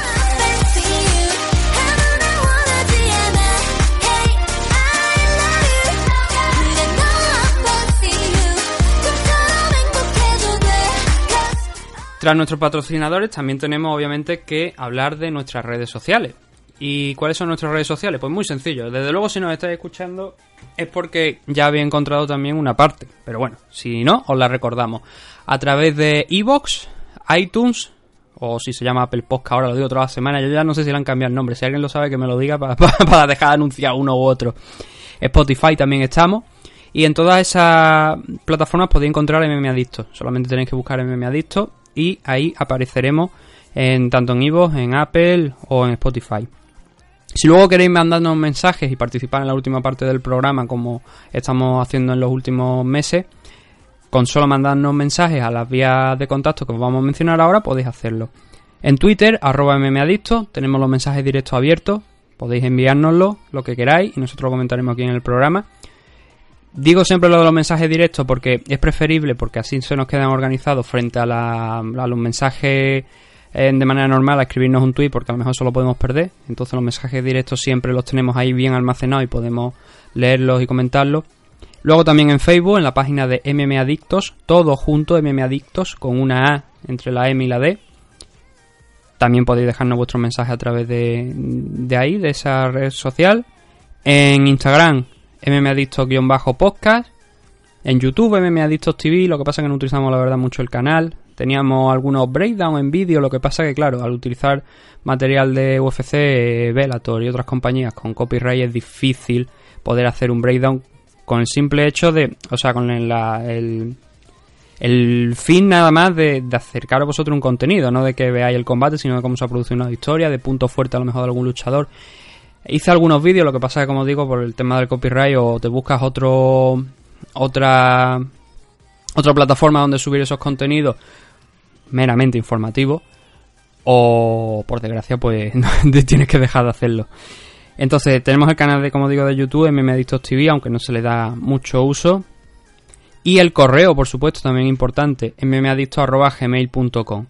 Todas esas redes sociales podéis enviarnos los mensajes que, que- que queráis, los comentarios, que no tienen solamente que ser preguntas, pueden ser comentarios sobre un combate, sobre algo que hayáis visto a lo largo de la semana que os haya llamado la atención, comentar cualquier noticia aunque no la propongamos aquí nosotros, podéis hacerlo y nosotros lo comentaremos aquí con mucho gusto.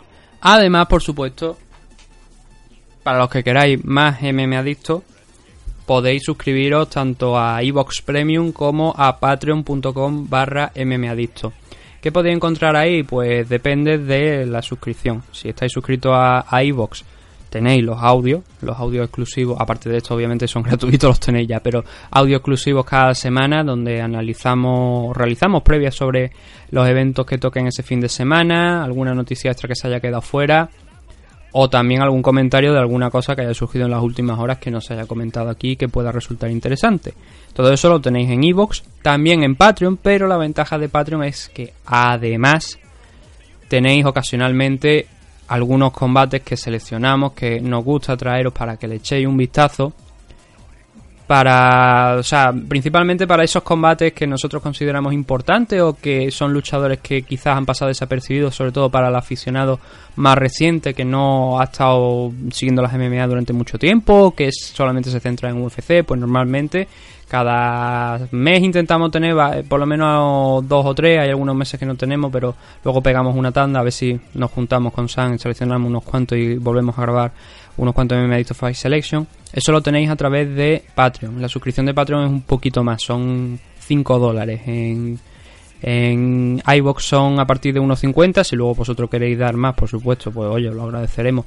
Pero que el, mínimo es ese, 1.50 euros en 1.49 en, en iBox, 5 dólares en, eh, a través de Patreon. Y si además sois patro queréis ser patrocinador de Adicto, que vuestro logo esté en portada del programa, que mm, hagamos aquí el anuncio, como hemos hecho con, con Dragon, con el Training Union MMA Zaragoza y con Protege tus piños, también tenemos un taller especial dentro de Patreon, que es el de patrocinadores. Por 20 dólares pues tenéis esos anuncios eh, aquí en, a lo largo de, este, de estos programas y también lo anunciaremos en redes sociales.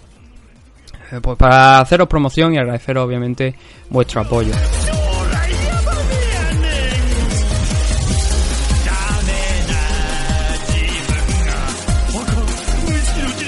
Ahora sí, vamos a empezar con el resumen del UFC on ESPN 18, celebrado en Copenhague, el Hermanson contra Canonier.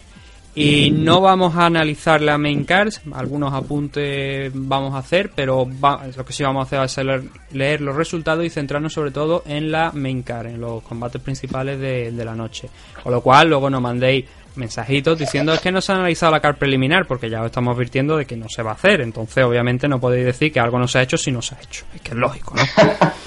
Eh, Es que no, es que te, te llegan algunos mensajes que te dicen, es que no la- el análisis de la car preliminar ha sido pésimo. Y digo, coño, he advertido de que no se va a hacer. Y digo yo, joder, ¿qué queréis? Hombre, más que pésimo es que no se hizo, han habido tres eventos. Pero eso hay gente que no lo entiende. Entonces hay que explicarlo de, de- de varias maneras. El primero de los combates, el debut, el debut del campeón Bantamweight de Cage Warrior, Jack Shore, enfrentándose a Noelín Hernández y venciendo por sumisión en el último asalto por Rear Naked Choke. La bienvenida a Jack Shore pues ha sido buena en esta ocasión. Un 12-0, uno de los jóvenes talentos de no solamente ya de Cage Warrior, sino a nivel europeo es un luchador que está llamado a ser un por lo menos un contender de la categoría Bantamweight y vamos a ver si lo cumple. Pero de momento la primera piedra la ha puesto, que era vencer este combate y vamos a ver hasta dónde puede llegar Jack Shore. Pero ya digo que es un, es un luchador que yo tenía mucho interés, eh, mucho interés en verlo aquí y sacar la victoria además consiguiendo finalizar a su rival es una forma muy buena de debutar y como te digo espero que, que llegue aquí alto porque el chaval por lo menos apunta estuvo también como dijimos en la previa en un momento eh, podía haber llegado a pelear contra Ilia Topuria por el cinturón Bantamweight allí en, en Cage Warrior, pero hubo esa polémica y al final Ilia Topuria pues, acabó en Brave y no en, disputando el cinturón, que era lo que merecía, pero bueno, es lo que hay. Segundo de los combates, victoria de Mar Diakase frente a Lando Banata por un triple eh, 30, bueno, por un triple no, un doble 30-27 y un 30-26. Sí, esta es una pelea de golpeo bastante loco que voy, a tener que sentarme con detenimiento para analizarla y quizás comentarla más adelante porque no, no he tenido la oportunidad de hacerlo.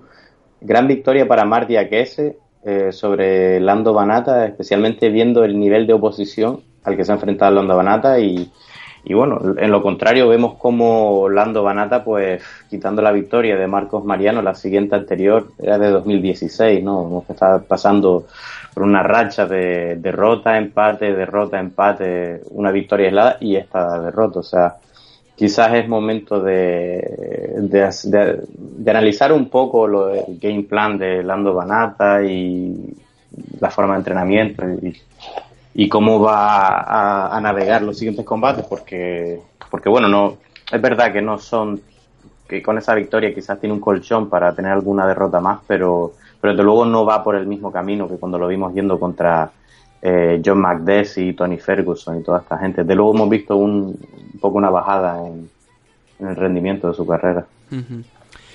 El siguiente de los combates era el único combate femenino de la CAR, Lina Landsberg derrotando a la campeona del Ultimate Fighter 28, Macy Kiason, por una decisión unánime, un doble 29-27 y un 29-28.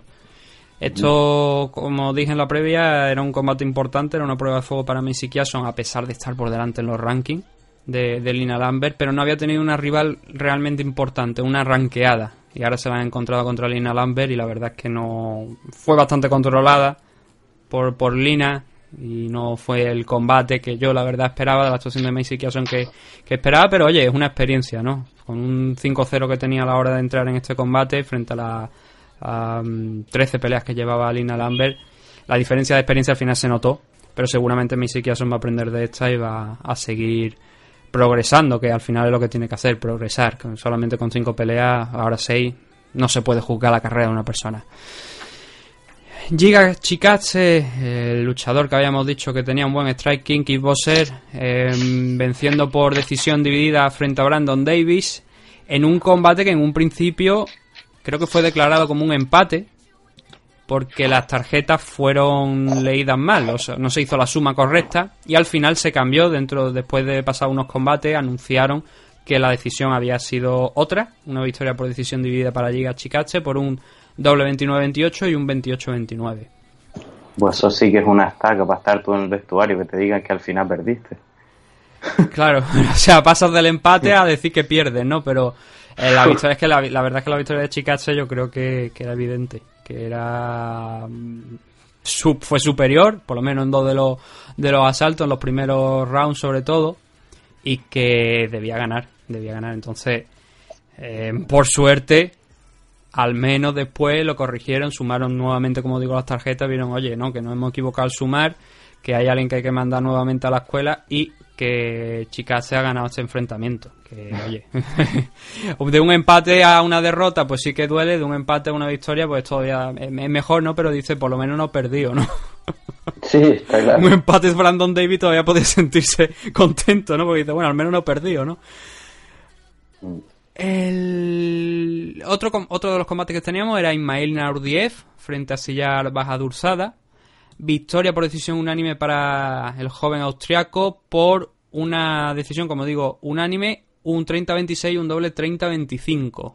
Yo creo que la decisión habla por sí sola y tenemos no tenemos que comentar mucho más, ¿no? Porque se, aprecia en la puntuación el, el gran dominio que tuvo Naurdiev y que supuso una gran mejora con respecto a, a la pelea que tuvo contra Chain Recuntré en julio, creo que fue, de este año, que lo comentamos en la previa, que no fue la mejor actuación.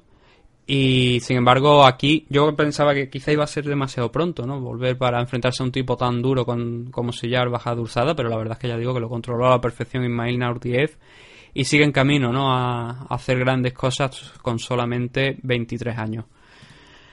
El otro combate, otro de los combates, el penúltimo ya de la car preliminar, Mahmoud Muradov frente a Alessio Di Chirico, decisión unánime a favor de Muradov frente a, Chirico, como, digo, por un triple 29-28. Un Muradov que estaba a ser run run, ¿no? Porque era un luchador que no había dado el salto a una compañía grande que andaba por aquí por Europa con un 23-5 de récord, ahora un 23-6 y que llamaba mucha atención, como digo, que no estuviera en una compañía grande, un U- UFC como, como está ahora. Y supo sacar lo mejor de él para demostrar que ese hype ¿no? que tenía, esa buena racha de victoria que tenía aquí en Europa, estaba justificada. Y Alessio Di Chirico plantó cara, pero como digo, mm, no pudo hacer lo suficiente para llevarse otro asalto adicional y acabó la decisión un 29-28, un triple 29-28 para Muradov.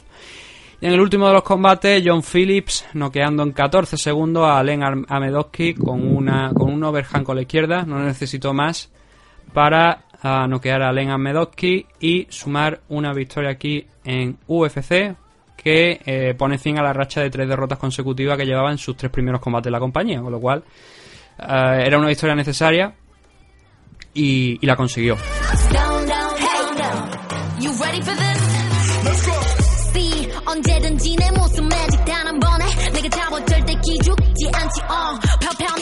Ya en la main car, que es lo que sí que vamos a analizar, teníamos el primero de los combates, el danés Nicolas Dalby haciendo su regreso a UFC frente a Alex Oliveira y venciendo por un triple 29-28 en decisión. Sí, aquí tenemos una pelea bastante disputada, eh, de una tanto arriba en la lucha como en el suelo, y que yo siento que el primer paso hacia la victoria por parte de Dalby fue el marcar el tipo de pelea que iba a hacer. Eh, y, y con esto me refiero dictar no solamente dónde van a ser los intercambios porque tuviera mejor lucha, sino simplemente el estilo de la pelea. Es decir, Alex Oliveira, que es uno de mis luchadores, la verdad que me encanta ver eh, luchando. Es decir, siempre que viene trae emoción, trae técnicas nuevas, intenta cosas que la gente no intenta, pero al mismo tiempo es un luchador con fundamentos, tiene buenos low kicks, golpeos, suelo. Lucha es quizás donde más siempre ha estado flojo, ¿no? Siendo un practicante de Jiu-Jitsu con un buen golpeo pero eh, al mismo tiempo yo pienso que no peleó su pelea. O sea, Dolby lo metió donde quería, estoy muy impresionado con Dolby, que bueno, de hecho, antes estábamos hablando que, que tuvo una victoria sobre, sobre el Pace, sobre Acuidán Duque, un luchador español eh, aquí de Gran Canaria que peleó hace poco en el Slam. Y, y vamos, desde luego, me hago una idea de lo duro que son ambos, la verdad, porque después de ver esta pelea, Alex Oliveira milagro, yo no sé, cada vez que da 77 es un milagro, pero cuando daba 70, en sí yo creo que es un evento. Es decir, deberían seguir en vídeo como este hombre da el peso porque es absolutamente enorme para ambos de los dos pesos.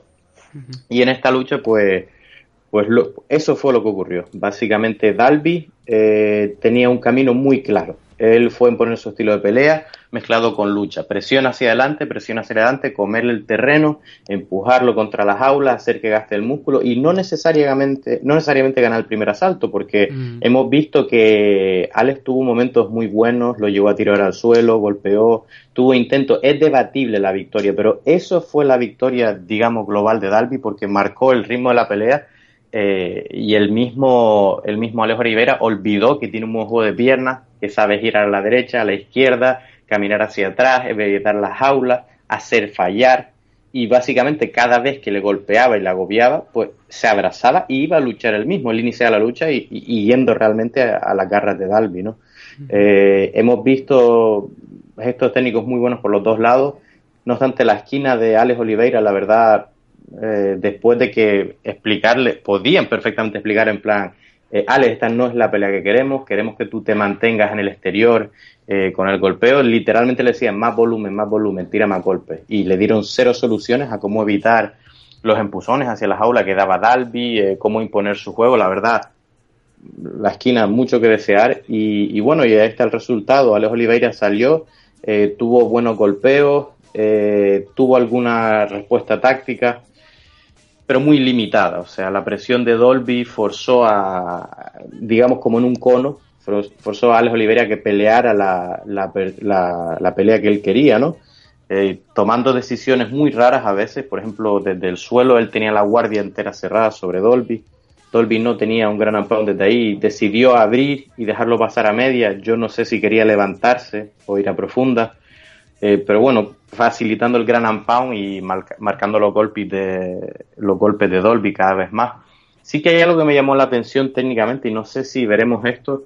Este fin de te comentaba antes que estaba viendo el ADCC, el Abu Dhabi eh, Combat Championship, el campeonato de grappling más prestigioso del mundo, eh, el cual Gordon Ryan ganó su peso de 88 y el peso absoluto literalmente paseándose por allí. Lo, No siguiente, veo el mom- lo siguiente que No, hizo no. Gordon Ryan fue... Sí, no, Sí. un momentillo. Ahora, lo siguiente que hizo Gordon Ryan, cuando le preguntaron en, en backstage, allí en, en los vestuarios, eh, que, que le mandaron un mensaje a la gente y lo que dijo fue fuck you losers. Sí, no, o sea, se dio un paseo. El hombre fue ahí como quien va a coger setas en el bosque. Literalmente ganó con una facilidad pasmosa la oposición y, y, y- y ganó el absoluto, que para que no lo sepan es el que... ah, también ganó el absoluto al Eh, final. Sí, sí, pero Joder. echándose unas risas. Y la final se la ganó a Buchecha, múltiples veces campeón del mundo. O sea, la verdad que este año se ha cubierto de gloria. Se ha llevado dos, bueno, me parece, ¿no? Do- volviendo, volviendo a lo anterior, eh, en el mundo del kickboxing y especialmente creo que un poco más el del suelo del grappling, a veces avances en ello marcan cómo va a evolucionar, en mi opinión, o esto es mi opinión, eh, MMA, ¿no? Y entonces eh, sí que está haciendo ahora mismo la hegemonía de las llaves de pierna, porque se ha visto la efectividad y lo destructoras que pueden llegar a ser. Y sí que vi que en uno de los gestos Oliveira pues decidió ir a media, luego fue a profunda, que es una guardia que la gente siempre decía que era imposible hacer, en, que en MMA no se puede hacer, que eso es la muerte, que si te van a reventar la cabeza. En este caso, pues probaron cierto que es peligroso porque llevó algo gran on pero me dio la impresión de que al ir a la profunda estaba buscando la pierna lejana para hacer llaves de pierna, porque Alex Oliveira es bastante versado en técnica de pierna, y me pregunto si en combate futuro pues veremos eh, esta nueva, no nueva, que lleva tiempo, pero esta tendencia tan, tan poderosa que está teniendo ahora las llaves de pierna, y veremos nuevas guardias desde el suelo que antes no se usaba. Como digo, en este momento no, no benefició a Alex Oliveira, que, que empezó un poco a perder el control, eh, llegando a ser momentos de brillantez, como una proyección de Harai Goshi, que es la proyección de judo, Mm. que le das un poco la espalda, metes la pierna en serio, lo volteas, eh, lo montó, eh, fue a la espalda, se deslizó, le pegó una patada desde el suelo en la cara. Sí. O sea, un poco, unos scrambles locos, ¿no? O sea, Oliveira estaba perdiendo un poco el control. Precisamente ahora que has sacado ese tema, eh, lo de la patada en la cara. Eh, yo vi- al árbitro le vi dos momentos muy extraños. Uno es ese, otro es en el tercer asalto que ahora comentaré, pero ahí en ese segundo salto, realmente a quien beneficia que lo levante es a Oliveira. Por supuesto, Oliveira movimiento- estaba cayendo. Exacto, sí. Claro, el movimiento es una- ilegal. es, una, es una buena apreciación y levantarlo, básicamente, es mm, casi que premiar el Claro. golpe ilegal porque dice, ah, bueno, ya no estás en el suelo. Efectivamente. Eh, muy, muy mal levantamiento por parte del árbitro. La verdad que no sé en qué se basó para hacer ese levantamiento porque desde luego no beneficiaba a la persona sobre que, la que se hizo el movimiento ilegal. Y si al menos le hubiera quitado un punto, yo digo, bueno, mira, ya que le quita el punto, le dan la neutralidad. Pero vamos, ninguno de las dos. Yo, es que no- yo ese movimiento no lo entendí, ese fue uno, uno de los primeros. Y luego en el tercer asalto, el- hay un momento donde está Oliveira encima, está trabajando y de repente el árbitro los levanta. Que hasta el propio Oliveira abre los brazos como diciendo, ¿pero por qué? O sea, ¿por qué me, levanta? Tenía esa posición que estaba controlando en ese momento, que si lo hubiera mantenido, Oliveira gana el combate. Y sin embargo, está por levantarlo cuando estaba trabajando. Yo eso no lo entendí, ese movimiento del árbitro tampoco, ni, ni el que he comentado el segundo salto, ni el del tercero. Y luego el, el movimiento que tú comentas, hay un, también un movimiento en el tercer asalto, donde yo creo que Oliveira lo estaba ganando, pero fue en ese movimiento donde intenta buscar un armbar, pero luego pasa, pasa por encima de la espalda, acaba intentando como un triángulo, ya eh, con la espalda contra la lona, y le da la posición a Dalby. Sí, Y eso, creo que eso ahí es donde pierde el combate también. Sí, eso es otra cosa que iba a comentar. La verdad que lo que hace un luchador que ilusiona y que le gusta a la gente es lo mismo que lo mete en problemas. Esta transición fue absolutamente espectacular. Eh, se levantó, o sea, desde su levantada con esgrima, digamos, eh, introduce el brazo por debajo de la axila del rival para tener acceso a su cuerpo y controlarlo. Se levantó de ahí y desde ahí eh, hizo una transición absolutamente espectacular en la cual pasó por la espalda, porque tenía la grima, levantó su brazo, fue a la espalda, y en lo que se estaba girando el otro, siguió transigiendo para aparecer frontalmente, es decir, colocarse debajo, que lo que tú dices, en este caso lo dio mal, pero al mismo tiempo encajó un triángulo. La verdad que fue un riesgo que tomó, pero desde luego era una llave que había practicado que probablemente le saldría porque ese triángulo quedó casi encajado. Y, bueno, y resultó que, que Dalby pues pues supo escapar de ese triángulo, salió de la guardia y ahí es donde le pegó una cuerada y solidificó la victoria. No obstante, te digo una cosa, eh, Oliveira iba perdiendo dos asaltos, iba dos, perdiendo dos rounds a uno, en mi opinión, con lo cual, aunque quedara un minuto y se jugara a perder este round, es debatible. Pero au- si tú solo tienes uno seguro o no tienes ninguno seguro, eh, yo creo que quizás tiene cierto mérito o a lo mejor pensaban que iban a perder en todos los casos. Nunca se sabe lo que pasa por la mente de las esquinas del luchador. Y si tú tienes en mente de que es posible que pierdas aunque ganes este round, eh, quizás es el momento de tirar sumisiones o golpes de caos que si bien sean arriesgados, eh, te puedan dar el beneficio de acabar la pelea ahí y quitarle el derecho a los jueces a que juzguen la pelea. Y yo creo que fue por lo cual lo hizo. O sea, él sintió que se le estaba escapando la pelea y que si no finalizaba no ganaba y, se jugó este movimiento. Es, mi, mi análisis de por qué pudo haberlo hecho. Sí, no, es una buena lectura desde luego, porque no sabes nunca lo que está pensando el luchador en ese momento, ni lo que le ha dicho la esquina sobre el tema de cómo pueden ir los puntos y ante la duda intentar ese movimiento. Yo creo que estaban 1-1, que el primer asalto era para Oliveira, porque me parece que no pasó, no ocurrió demasiado quitando el takedown que consiguió Oliveira, que es verdad que no sacó mucho y que luego al final acabó revirtiendo Dalby. Pero hubo tan poco en ese primer asalto que el takedown Sí, pero, pero ah, como tú dices, ese takedown no se hizo mucho, fue revertido. Yo creo que Dalby le pintó la cara. O sea, esos primeros minutos de furia con los que salió, yo creo que ese daño le dan el asalto número uno. Mm. pienso yo. Porque al final del día eh, volvemos a. Han cambiado las reglas: golpeo efectivo y grappling efectivo. Si no hizo nada con ese takedown y además fue invertido y el otro llegó a hacer hasta un poco más o simplemente lo mismo, evitó el daño y en el golpeo que hubo, Dalby tuvo de ganar, el golpeo efectivo debe primar sobre un pequeño derribo con el que no se hizo nada. Eh, es que claro, tendría otra vez que volver a ver la, el combate, ese primer asalto. Pero, o sea, es verdad que no fue durante mucho tiempo, pero yo creo que... ah, no, no solamente es que lo crea yo, los tres jueces también le dieron el primer asalto a Oliveira y creo, quiero entender que ese takedown tiene mucho, tuvo mucho que ver. Pero vaya, que al final la cuestión, claro, la cuestión es que sean dos, sean dos asaltos tres asaltos, al final la victoria era de Dalby. Sin- eso, eso es algo que ocurrió y fuera de, de, como digo, el primer asalto. Pero yo creo que eso, luego viendo la, la- también la decisión de los jueces, si no hubiera cometido ese fallo, entre comillas. Sí, eh, podía haber ganado, claro. claro. Si lo hubieran dado el primero y marca el tercero, pues. Pero, pero claro, mira, esto es un debate para otro momento y para no extendernos, porque hoy especialmente tenemos tres car y, y bueno, para pasar a la siguiente. Pero eh, cabe apuntar para otro día el debate de si deberían poner las puntuaciones después de cada round. Y, y yo creo que deberían, porque primero tendríamos mucho menos sorpresa. Y los luchadores, estos que dicen, hostia, voy ganando, voy a, voy a amarrar un poco. mm, primero, se acabaría el amarramiento, porque a veces se piensan que van ganando y al final no lo van ganando, o aun si ellos saben que van ganando, pero el otro sabe que no va ganando definitivamente y no le va a dejar amarrar el combate. Un luchador que sabe que va perdiendo dos asaltos a cero, va a salir como un demonio la siguiente, independientemente de lo que trata amarrar. Y además me parece lo justo. Me parece lo justo porque tú sabes a qué atenerse, tú sabes cómo va el primero, sabes cómo va el segundo, y no me parece que darle un poquito de emoción a Bruce Buffer valga la pena hacer este tipo de cosas y tener todo este tipo de discrepancias al final, porque en todo el resto de deportes del mundo se va mostrando el marcador. Pues lo, lo anotamos, lo tratamos la semana que viene si está por aquí o cuando en el próximo programa que esté, pues hablamos sobre ese tema.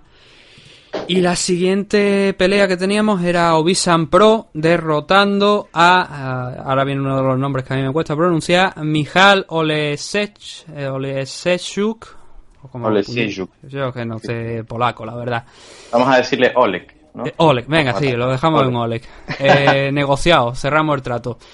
Y victoria de Obisan Pro por, yo ya no sé si llamarlo Bon Pro o Bon Flu. El nombre es Bon Flu, pero yo creo que deberíamos llamarlo ya Bon Pro porque es, como mínimo, que yo cuente, la cuarta vez en su carrera que Obisan Pro se saca Sí. esa sumisión.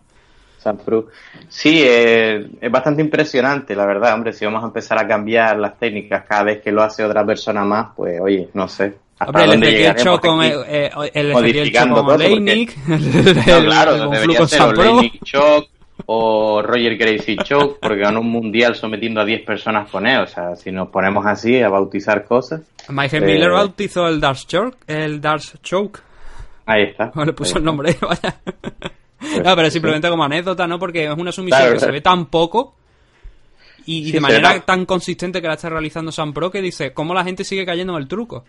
Bueno, en este caso es algo que quería hablar eh, a grandes rasgos en la pelea fue de Oleg. Oleg básicamente le dio Sí. una tunda fea, o sea, le pegó, le, vamos, entró y lo pegó y le pegó como a su hermano pequeño, pero cuando te has robado dinero de, de la cartera, vamos, le dio una tunda, o sea, hablando mal, pero técnicamente eh, lo hizo muy bien. Estaba luchando contra un luchador más largo, eh, mientras que Oleg tenía eh, su ventaja tenía la agresividad, juventud, es bastante técnico, en este caso salía como zurdo, a lo cual otro zurdo como el Cruz no estaba acostumbrado y le costó eh, pues ajustar y básicamente venció esa, esa ventaja que tenía del alcance. Ovin Samprus pues golpeando al cuerpo, es decir, tú puedes ser más largo, mover la cabeza hacia detrás, pero el cuerpo siempre se queda en el sitio, básicamente donde están las piernas está el cuerpo, atacó al cuerpo innumerables ocasiones con directos, jab, ganchos y demás, desfondó a Samprus cuando bajaba las manos, le pintaba la cara, eh, gran pelea de Oleg, que era el favorito, y yo me costó creer hasta que lo vi pelear esta vez y la anterior, eh, pero vamos, hizo una pelea excelente y, y, y iba a perder, o sea, Samprus estaba directo, iba, iba, si bien tuvo un par de golpes y mostrando su fuerza y demás, eh, en este caso su peso le fue, salvo para la finalización final, le fue más, más un hándicap que una ayuda, ¿no? Porque la velocidad a la que se movía Oleg y le buscaba los huecos, pues, pues era apabullante. Samprus no tenía respuesta y sin embargo al final, pues tiró de, de, su, de sus mejores movimientos. Yo, que yo creo son- que a Sam Pro lo vi muy plano. En movimiento. Sí, eh, es que San Pro especialmente eh, depende del día. Él, ca- él cambia de peso, a pesar de que está en la misma categoría, bastante a menudo. A veces viene pesado, a veces un poco más ligero. La edad va pesando también, supongo. Eh, pero, pero es cierto que eso, que no tenía el momento y realmente estaba apabullado por la velocidad, el volumen que le estaba lanzando hacia la cara a Oleg. O sea, incluso después de haber estudiado cinta, pues se ve que le sorprendió y, y hubo puntos en los que no, no podía atinar a otra cosa que cubrirse. Eh, no es un especialista moviendo la cabeza, un boxeador, un kickboxer. De hecho, tiene una base fuerte en lucha libre, que fue lo que le dio la victoria. eh, pero no, no tenía respuesta para el, el ataque salvaje ¿no? que le estaba proponiendo Oleg.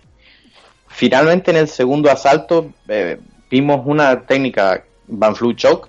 Para aquellos que no sepan, el Banflu Choke es lo que tú le vienes a hacer básicamente, no especialmente a los cinturones blancos, no, pero a estos entusiastas de la guillotina que aun cuando les has pasado la guardia se quedan con la guillotina puesta apretando el cuello. No va a salir la guillotina, salvo que esté peleando Conan el bárbaro contra un niño pequeño.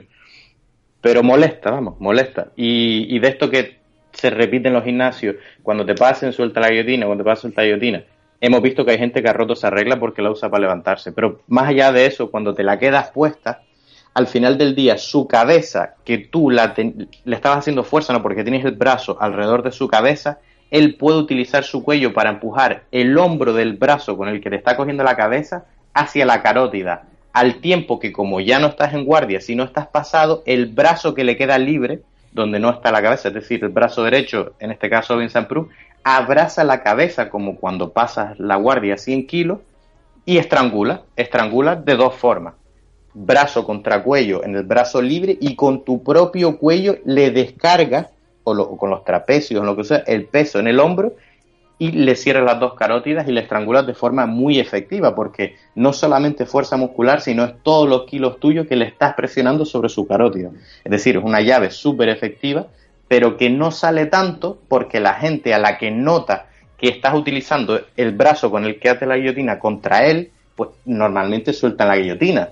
A nadie en su sano juicio se le ocurre coger una guillotina de San Prou. Entonces, Ovin San Prou a este punto, literalmente, cuando está en media guardia, mete la cabeza y si tú no le haces la guillotina, él te coge su brazo y se rodea su propio cuello con tu brazo. Con lo cual, mm, tú lo sientes y dices, este tío es gilipollas o está tratando de hacer algo raro. Eh, no reaccionó a tiempo Oleg y cuando se vino a dar cuenta ese brazo con el que se rodeó su propio cuello estaba amarrado con el brazo derecho, abrazó la en- encima Oleg entró en pánico porque notó que algo iba mal y en lugar de mantener la, guar- la media guardia abrió todo tipo de guardia como para ponerse en pie porque parece contraproducente, pero si tú tienes a alguien tu guardia en media, puedes defender, atacar, pero es difícil levantarte porque tus piernas están suspendidas en el aire. Entonces, al tú dejar pasar a alguien, se liberan las piernas, a veces te puedes levantar. Pero en este caso, como sabemos, el Banflu Shock se finaliza desde el control lateral. Entonces Oleg, en el momento que abrió las piernas y le dejó salir, firmó su sentencia de muerte. Van Prue mantuvo ese brazo agarrado, presionó con todo su peso la carótida y cerró con el brazo izquierdo para el cuarto Van Flu Choke o Van como lo quieran llamar. Habrá que hacer alguna votación. De hecho, San Pro dijo después en rueda de prensa que de alguna manera Mijal le había, le había invitado a, a cerrarlo, a cerrar esa sumisión, por la posición en la que se encontraba, básicamente.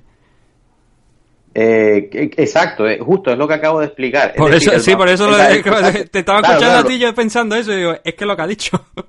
Claro, sí, sí, yo, yo no escuché la rueda de prensa, pero es que cuando yo vi que en la media guardia él mismo se colocó el brazo, digo, no se atreverá a él mismo colocarse el brazo del otro. Digo, hostia, lo hizo.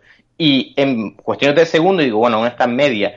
Pero claro, cuando veo que el otro, que habrá estudiado cinta, nota los síntomas del Van Flu Choke, en plan su brazo agarrado, no sé qué, no sé cuánto, tal cosa así, entra en pánico y le deja pasar la guardia. Y yo, no, pum, pa, pa, pa, finalizado. La verdad que literalmente es, se dejó hacer el Van Flu Choke, por llamarlo así de alguna forma. Fue, fue bastante curioso. Bueno, el caso es que ahora mismo Oleg con esta derrota pierde su primer combate en UFC, pero desde luego lo que vimos fue que a priori tiene un brillante futuro y que seguramente aprenderá de esta experiencia con esta derrota contra Visan Pro. El siguiente de los combates, nos quedan cuatro, vamos a ver si podemos darle un poquito de, velocidad, aunque ya nos- no duran mucho los enfrentamientos que tenemos. Eh, victoria por eh, de- victoria de Ion Kutelava, el moldavo, frente a Khalil Rountree en 205 libras también, por eh, KO, por un KO técnico, por codazo eh, desde el mount en el suelo. Bueno, yo creo que no fue un mount realmente, me parece que fue desde el lateral, pero bueno. Eh, victoria, como digo, por codazo frente a Khalil Rountree en apenas un, dos minutos y medio del primer asalto. Sí, esta victoria se sintió muy tensa porque la verdad que Khalil eh, pega súper fuerte, ¿no? Y, y lo pilló con un par de codos ahí que yo temí por Cutelaba, ¿no? Que es uno de mis luchadores favoritos. y simplemente por la agresividad y la decisión con la que viene, la intensidad que trae.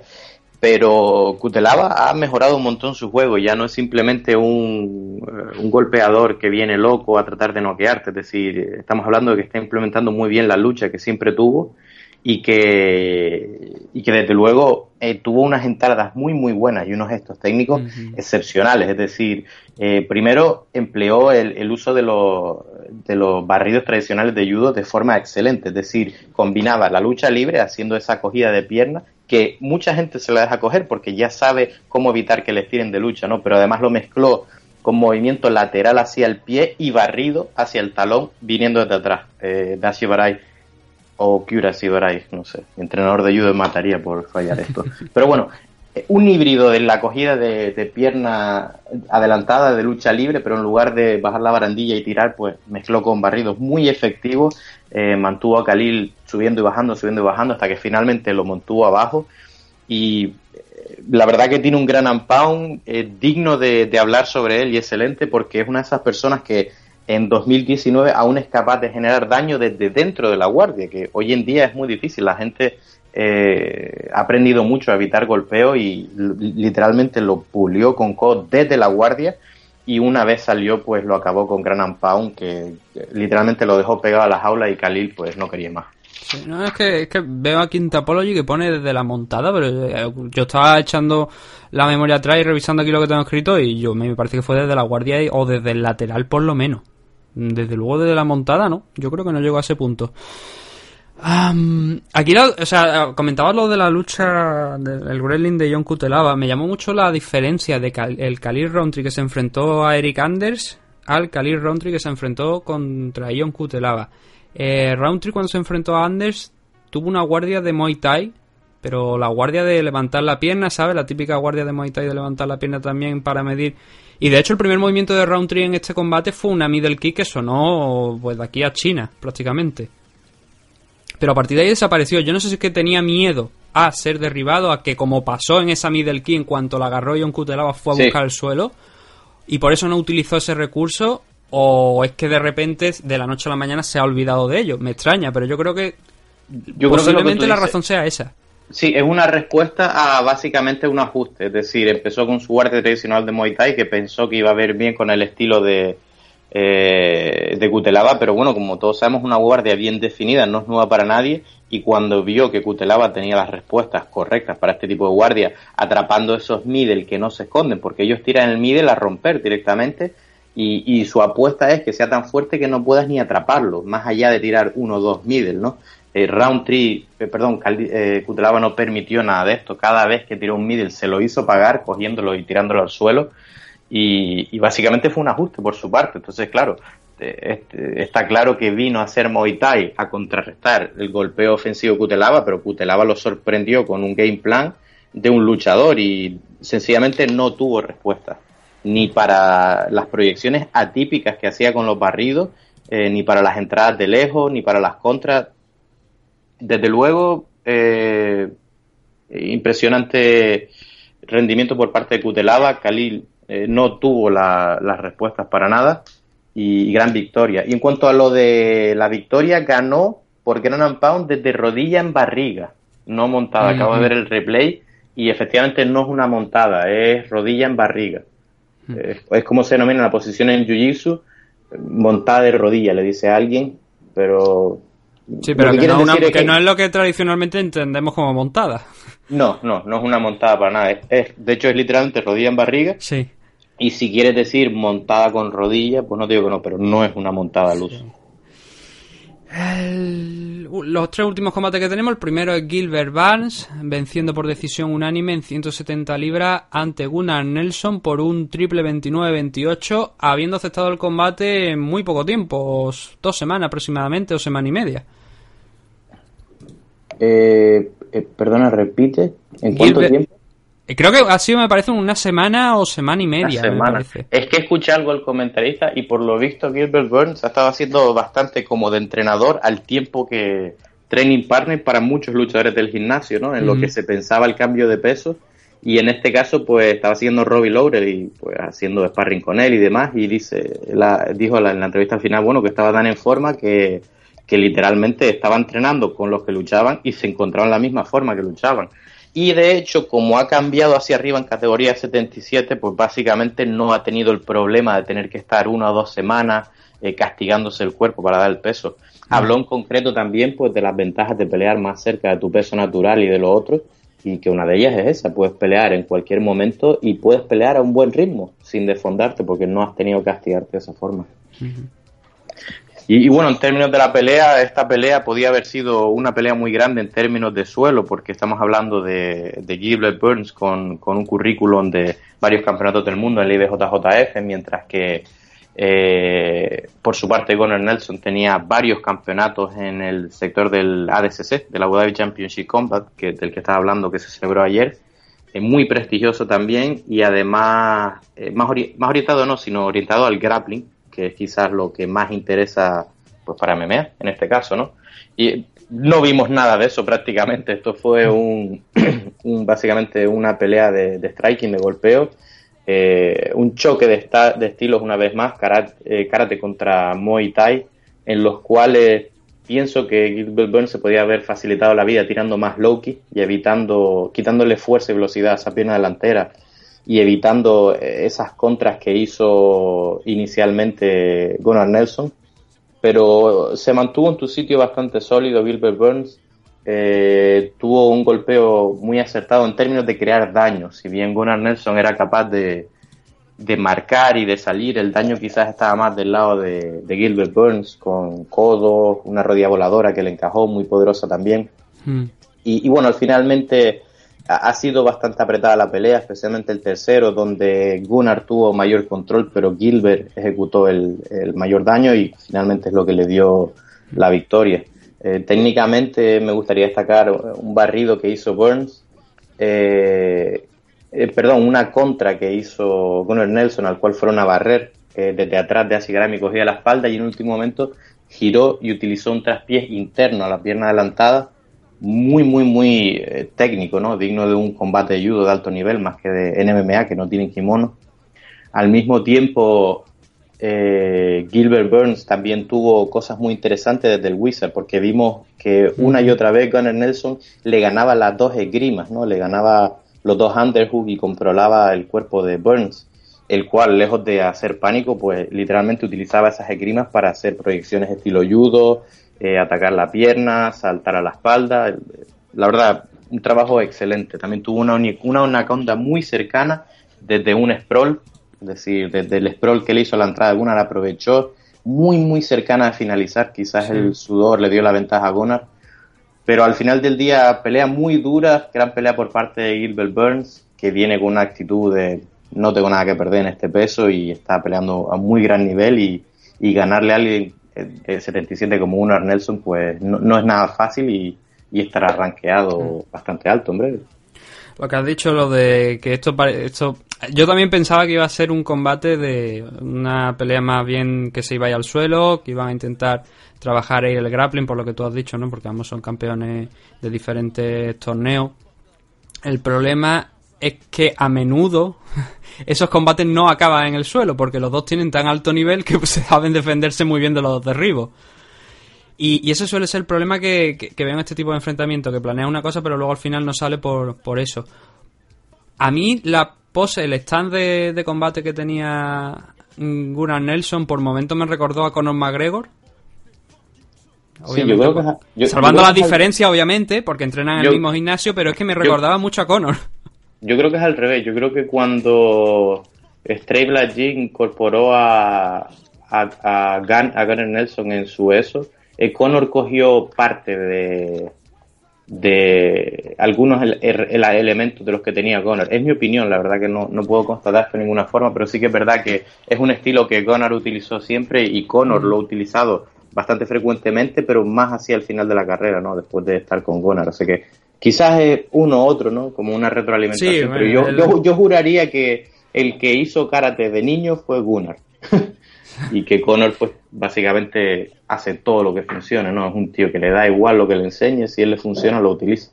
Sí, y el problema que quizás yo lo estoy viendo a Nelson, porque ya son varias derrotas consecutivas, me parece. Déjame mirar que tengo por aquí el, el récord. Ahora mismo, a ver cuántas son. Son dos derrotas consecutivas, pero sí que es verdad que entre el tema de lesiones y tal, ha estado alternando victorias con derrotas, ahora son dos consecutivas, como digo, contra Leon Edward y Gilbert Barnes, que esa hace más daño especialmente porque Barnes no estaba ni siquiera rankeado y ha entrado cogiendo el combate en poco tiempo, pero me da la sensación de siempre de que Gunnar Nelson tiene una estrategia, que es la del grappling, derribar a su rival, y que si eso no le sale, no tiene un plan B, no es capaz de ejecutar un plan B.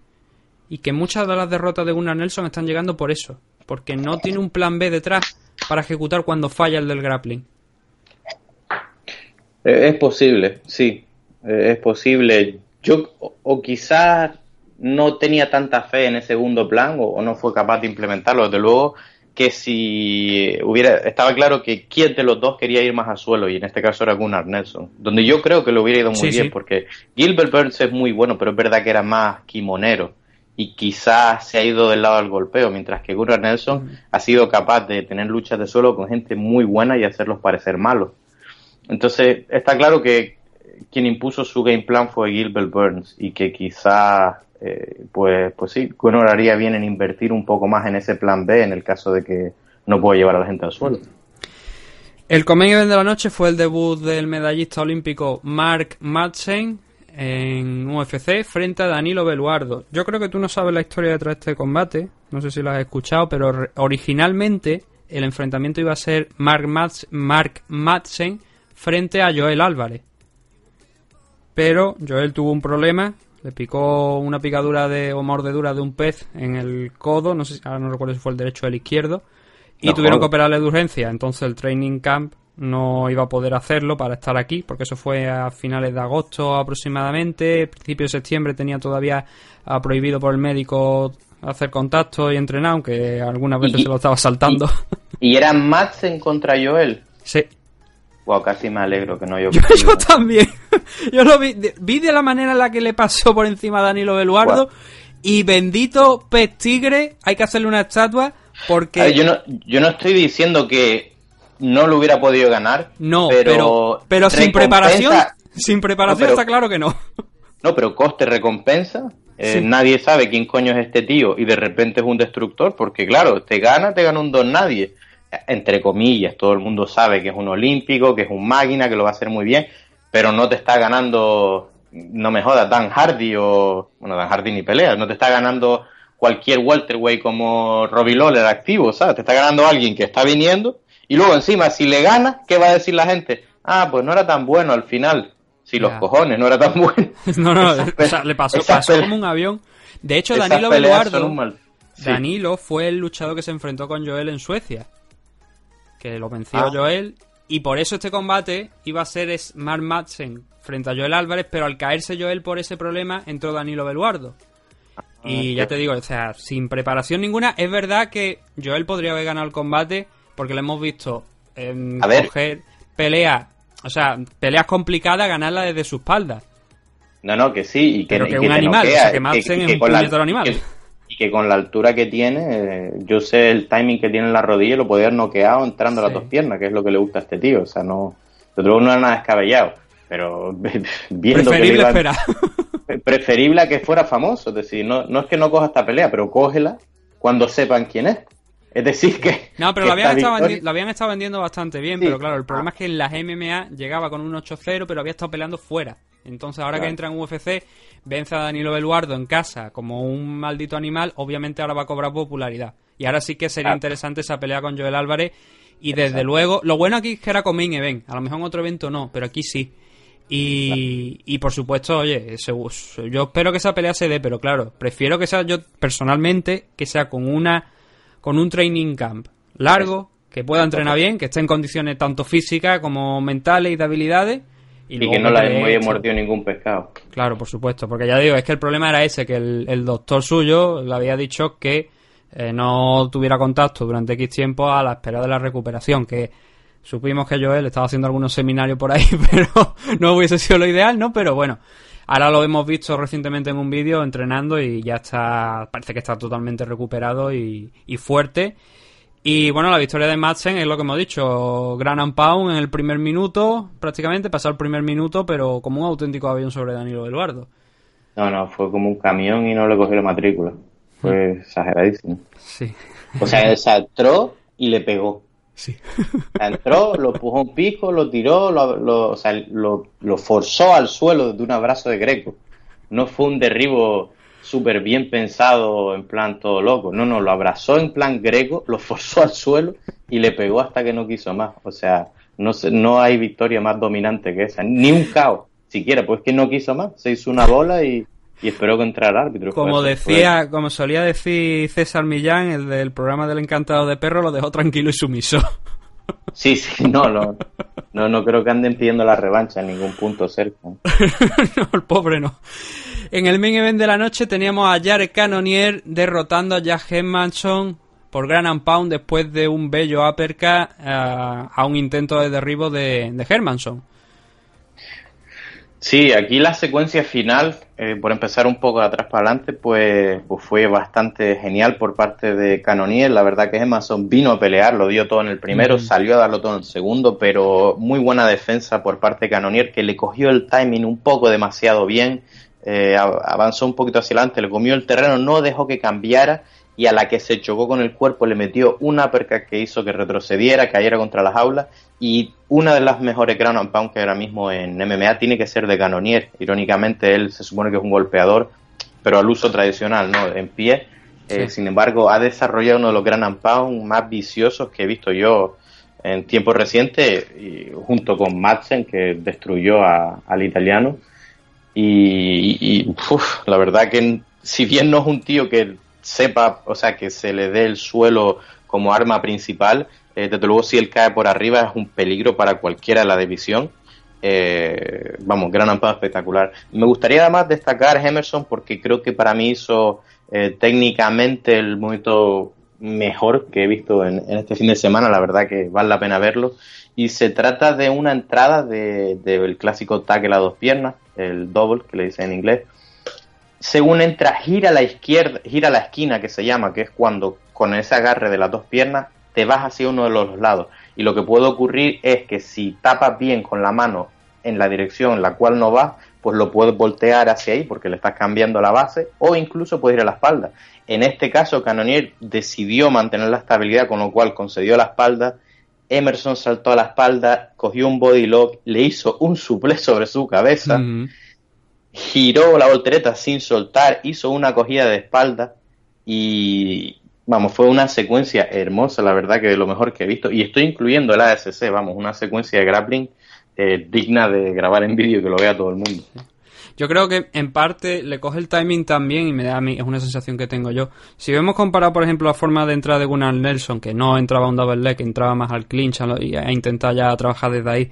Pero Gunnar entraba con golpe. Hermanson me dio a mí la sensación, y creo que, que, bueno, que, que eso, es- eso ocurrió así, que entraba directamente, que no amagaba, que no lanzaba las manos al aire intentando desviar la atención, sino que entraba.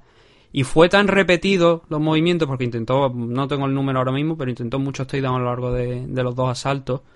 Y claro, entrar de, de esa manera, sin prepararlo, sin lanzar las manos al aire, sin intentar desviar la atención, puede que pasen estas cosas. Si Jared Cannonier sea es, como finalmente resultó, se, se habituó al ritmo, entró en el timing de, de esos takedowns, pues al final se encontró con el uppercut. Pero es una Sí. sensación que tengo yo nomás. No, no, no, 100% estoy contigo. Fue demasiadas veces a la misma técnica sin, sin esconderla con fintas o otro tipo de cosas. O sea, sin duda, eh, hizo demasiadas entradas a cara descubierta y, y se encontró un uppercut al final de ella. Es cierto que él lo hacía quizás con timing, ¿no? Viendo el momento donde se movía Canonier, Mm. pero al mismo tiempo quizás no tuvo timing tan impecable como para tirarlo limpio sin esconderlo con un golpe. Es decir, puedes hacer eso cuando el otro está en inicio de desplazamiento, pero quizás no leyó correctamente en qué momento está Canonier, porque a la que entró plantó los pies y tiró golpe. Es decir, no lo cogió en movimiento como Pierre cogía antes a... eh, No sé si recuerda los, los takedown reactivos que los llamaba Pierre, no escondía con golpes, pero sí cuando ellos empezaban a tirar golpes y avanzaban, eh, pues obviamente cambiaban el peso y ahí es donde se metía abajo y los tiraba. Él pudo, pudo entender que fue lo mismo, pero cuando él llegó, en lugar de encontrarse a una persona avanzando hacia adelante, un poco desequilibrada, se encontró a Canonier plantado con todos sus 85 kilos sobre los pies, se encontró una muralla y al estar plantado encima fue capaz de generar una perca bastante potente que lo tiró hacia atrás. Esta es la tercera victoria consecutiva de Cannonier desde que bajó a la división middleweight. Tres, victorias, David Branch, Anderson Silva y Jack Hermanson, a los tres los ha noqueado. El caso de Anderson Silva fue por una lesión producida por las Lekis que lanzó.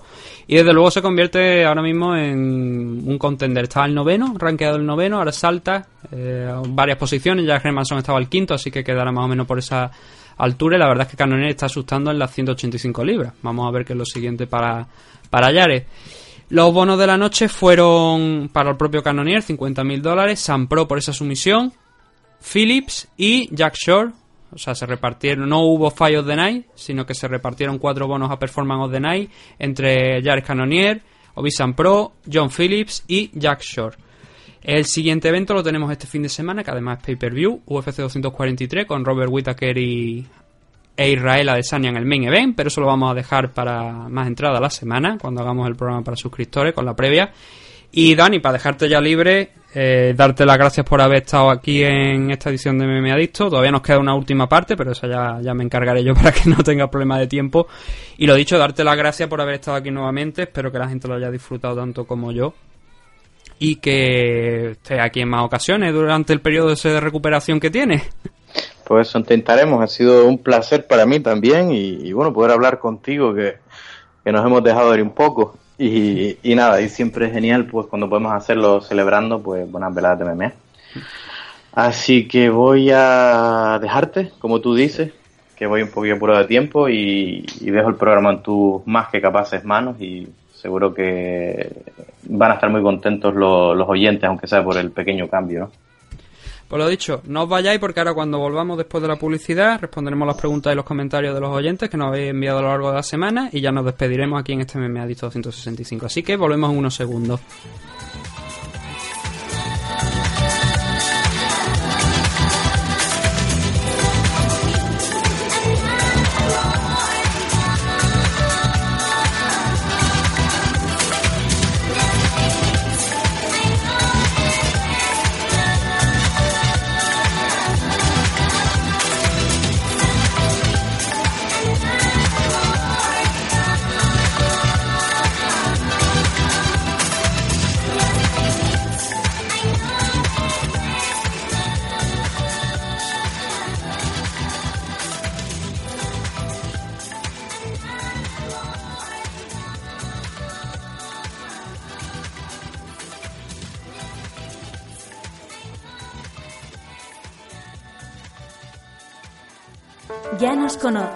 Ya nos disfrutas. Ahora es hora de interactuar con nosotros. Oh my god, what the fuck?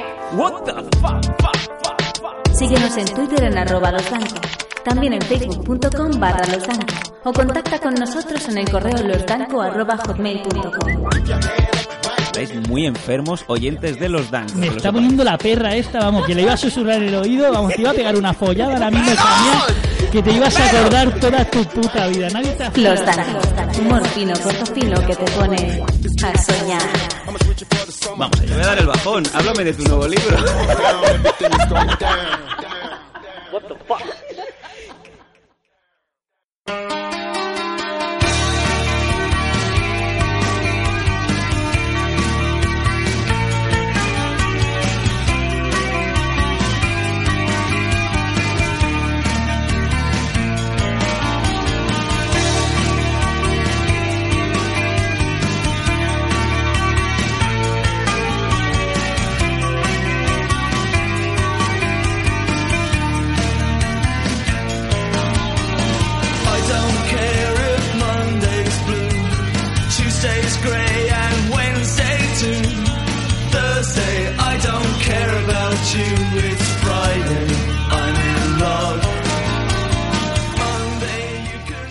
Empezamos con la última parte del programa ya, donde vamos a leer vuestros mensajes, los comentarios que nos habéis ido dejando en redes sociales a lo largo de la semana. El primero es de Albert Pérez Lanagrán, aquí en iBox, en iBox, y nos dice: ¿Habéis visto el evento de Karate Combat de este pasado 21 de septiembre? Si no es así, es un evento que está gratuito en YouTube y participan algunos karatecas españoles, y quizás a algún oyente le interesa. Aunque hay muchas cosas a mejorar, el evento no está mal. un saludo. El evento no lo he visto en sí. Este evento de Karate Combat no lo he visto. Pero sí que he visto algunas peleas sueltas que echaban a través de la retransmisión de Titan Channel, una plataforma española de retransmisión donde tienen algunos eventos. Han estado echando recientemente algún evento de One en español. Y, tenían los derechos de Karate Combat y emitían algunos eventos. Y sí que he visto, el formato la verdad es que es bastante interesante. eh, resulta interesante. Pero si además ahora me estás diciendo que lo han puesto gratuito, mm, si tenéis tiempo, que yo es que a veces, yo la verdad es que no lo tengo, y cuando mm, tengo tiempo para dedicarle a esto, pues también me gusta dedicar a otras cosas, no solamente a las MMA, sino también a otras cosas. Y entonces hay, hay eventos que se me quedan sin ver, ¿no? Pero sí que algunos de los, de los combates de, los eventos de, Karate Combat sí que lo he llegado a ver. Y a ver, el evento, creo que no sé si habrán cambiado las normas, pero era si vencías, finalizabas a tu rival, doblabas la bolsa. Creo que estaba puesto así. No sé si lo habrán cambiado, como te digo. Y es una buena salida, la verdad, para, para karatecas porque quitando el karate de exhibición y especialmente lo de las katas y la competición, realmente no tienen una salida interesante. De hecho, hay otros muchos deportes, wrestling, eh, principalmente wrestling, ¿no? Que eh, como deporte la salida es muy pequeña, porque luego fuera de, lo que es la lucha grecorromana del olímpico, realmente no hay una cosa para vivir de ello, ¿no? Y, entonces muchos de ellos pues acaban en las MMA, participando en, en las MMA. En el caso de, de los karatecas, también participan en, MMA o en, otras modalidades de, de deporte de contacto, de golpeo, el striking principalmente, obviamente no MMA, que también los hay, obviamente eh, hemos hablado de Lyoto Machida, ¿no? Por ejemplo, a lo largo de este programa. Pero si se quiere mantener en el karate, la verdad es que lo de Karate Combat es una buena opción. Le echaré un vistazo al evento. No sabía que había participantes españoles. Lo, miraré a ver qué, tal ha ido la cosa. Y sobre todo ahora que me ha dicho que está en YouTube, que es mucho más fácil de, ver, que no tengo que buscarlo para comprar el evento, pues le pegaré un vistazo a ver qué es lo que, es lo que sale y si han progresado en las retransmisiones y, y cómo va la cosa.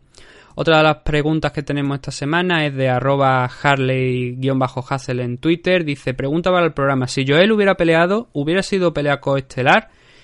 Entiendo que te refieres a Dinamarca. Y esto creo que te lo respondí por, en la otra, o sea, en mi cuenta, no la del programa. Yo- entiendo que sí, entiendo que Joel habría sido pelea coestelar, porque si Beluardo, que perdió contra Joel, ha estado en esa posición junto a Madsen, es de esperar, es, esperar, es bastante razonable que Joel Álvarez hubiese estado en la misma posición. Yo creo que, que sí, yo creo que esa habría sido coestelar. No tenemos confirmación ninguna, pero entendemos que, como te digo, si Beluardo lo fue, eh, lo lógico es que Joel Álvarez hubiera sido también como en event, porque ahí el, realmente el luchador importante era Madsen, por estar peleando en casa, por ser medallista olímpico, ser una figura conocida por lo menos para el público eh, danés. Y luego tenemos preguntas también aquí de Dan Walker eh, en Twitter. Dice, ¿qué te parece el combate entre Christian Lee versus Daggy? ¿Es mejor que el Álvarez versus Daggy? Si Daggy le gana a Lee, ¿tendría que ser el retador al título de Lee o Juan buscará meter a Eddie en ese lugar? Todo esto viene por una, para ponerlo en contexto de por qué nos pregunta esto Dan Walker, es que esta semana se ha conocido que eh, Eddie Álvarez, que iba a pelear en la final del torneo Lightweight de One Championship, ha salido del torneo por lesión, un torneo que hay que recordar que su paso ha sido, fue una derrota en primera ronda, entrar en segunda ronda frente, a, a Folayan, que no formaba parte originalmente del torneo, por lesión del Natsukin, que fue el luchador que derrotó a Eddie Álvarez en primera ronda. Llegó Eddie Álvarez a la final, se ha lesionado y en un primer lugar iba, iba a entrar Edward Folayan, pero no había tiempo suficiente para tramitar el visado a Japón, que es donde se va a realizar el evento, y ha sido Christian Lee el que ha dado un paso al frente y va a disputar en la final del torneo. Es un poco llamativo, pero bueno, dentro de lo que cabe, Christian Lee es el campeón. De ahí la pregunta que dice que si Daggy le gana a Lee tendría que ser retado al título de Lee. Yo directamente cambiaría esta final y pondría el cinturón en juego. Lo que pasa es que quizás por las normas, por el tiempo de preparación, no sea lo ideal. Faltan 13 días aproximadamente, que es cuando se va a realizar el evento para ese, para ese combate. Y entiendo que no se va a realizar eh, una disputa del título, una defensa del título, sino que se va a realizar la final del Grand Prix, del Grand Prix. ¿Qué te parece el combate? Que me parece el combate en sí eh, era lo mejor que podían dar. Era lo mejor porque mm, quizás poner en este punto a Nacho teniendo en cuenta que había estado lesionado, que no había disputado las semifinales, habría sido también a lo mejor llegado, hubiera podido ser perjudicial. Pero mm, si tienes al campeón disponible, mejor el campeón. Si es mejor que el Álvarez contra Dagui, hombre, yo habría preferido que Eddie Álvarez hubiera disputado la final. Ya que se la había ganado de esa manera, pero estaba en la final, habría preferido que Eddie Álvarez hubiera disputado el- la final. Y se, hubiera- habría sido más interesante porque, obviamente, si Dagui gana a Lee, tiene que ser retador del título, que es la otra pregunta que hace. Tiene que serlo, porque es que no hay otro luchador mm, que tenga que serlo cuando ya ha derrotado al campeón. Es como, por ejemplo, en el caso de Kaya Sakura y Horiguchi, que hemos conocido esta semana, que Kaya Sakura va a pelear contra Ulka Sasaki en Rising 19. No me ha gustado, por cierto, esa forma de, Rising de vender que em, Kaya Sakura viene a salvar el evento al no estar ni Tenshin ni Kyoji, teniendo en cuenta que tiene gente como Rena, como Seoji Han, todos los participantes del torneo, que está a Patricky, Patricky Freire. Y me llamó mucho la atención esa forma de, referirse a, a Kaya Sakura. Yo creo que la gente en inglés o bien no está traduciendo adecuadamente las cosas o mm, quizá la parte de comunicación de Rising no está haciendo demasiado bien el trabajo.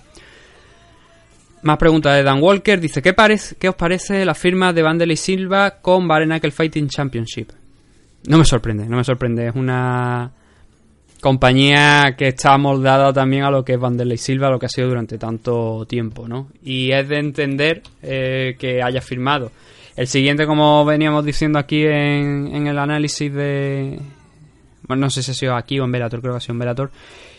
Podría ser BJ Penn. O sea, tiene todo el tipo de luchador que podría firmar por eh, Knuckle Fighting. Eh, eh, está donde corresponde. Si va finalmente a Bare Knuckle Fighting, yo creo que es una, empresa que, como digo, está bastante diseñada a la, imagen de Vanderlei Silva. Es lo que ha sido Vanderlei durante tanto tiempo, un striker y además es que da el palo, porque Vanderlei era un tipo que era salvaje dentro de, la jaula y también el ring cuando estaba en Pride. Así que yo creo que se, que se va a ajustar a ello y que va a disfrutarlo. No sé por cuánto tiempo, no sé cuánta bolsa le habrán pagado, yo creo que eso también sería interesante conocerlo. Pero desde luego es una firma que, no veo Bare Knuckle Fighting, la verdad. Pero que si lo viera, y porque no me, no me gusta como, como deporte, ¿no? Yo creo que eso ya es el siguiente nivel. También digo, espera que descubra la gente el way que se va a llevar la mano a la cabeza, pero a mí no me llama la atención, es una modalidad que no me llama la atención, pero sí que creo que si fuera aficionado a ella me gustaría ver a Vanderlei Silva ahí porque creo que es un hombre que que se ajusta, como te digo, a, lo que es la competición de este estilo. Con la lesión y salida de Holly Holm de UFC 243 se debilita mucho la cartelera. No eh, la, vamos, no la hemos analizado aquí, obviamente la, haremos para los suscriptores a mitad de semana. Pero la verdad es que no era una car que, que llame mucho la atención. Hay peleas interesantes, la verdad es que hay peleas bastante interesantes. El, el Al Quinta, por ejemplo, contra Dan Hooker es una pelea muy interesante.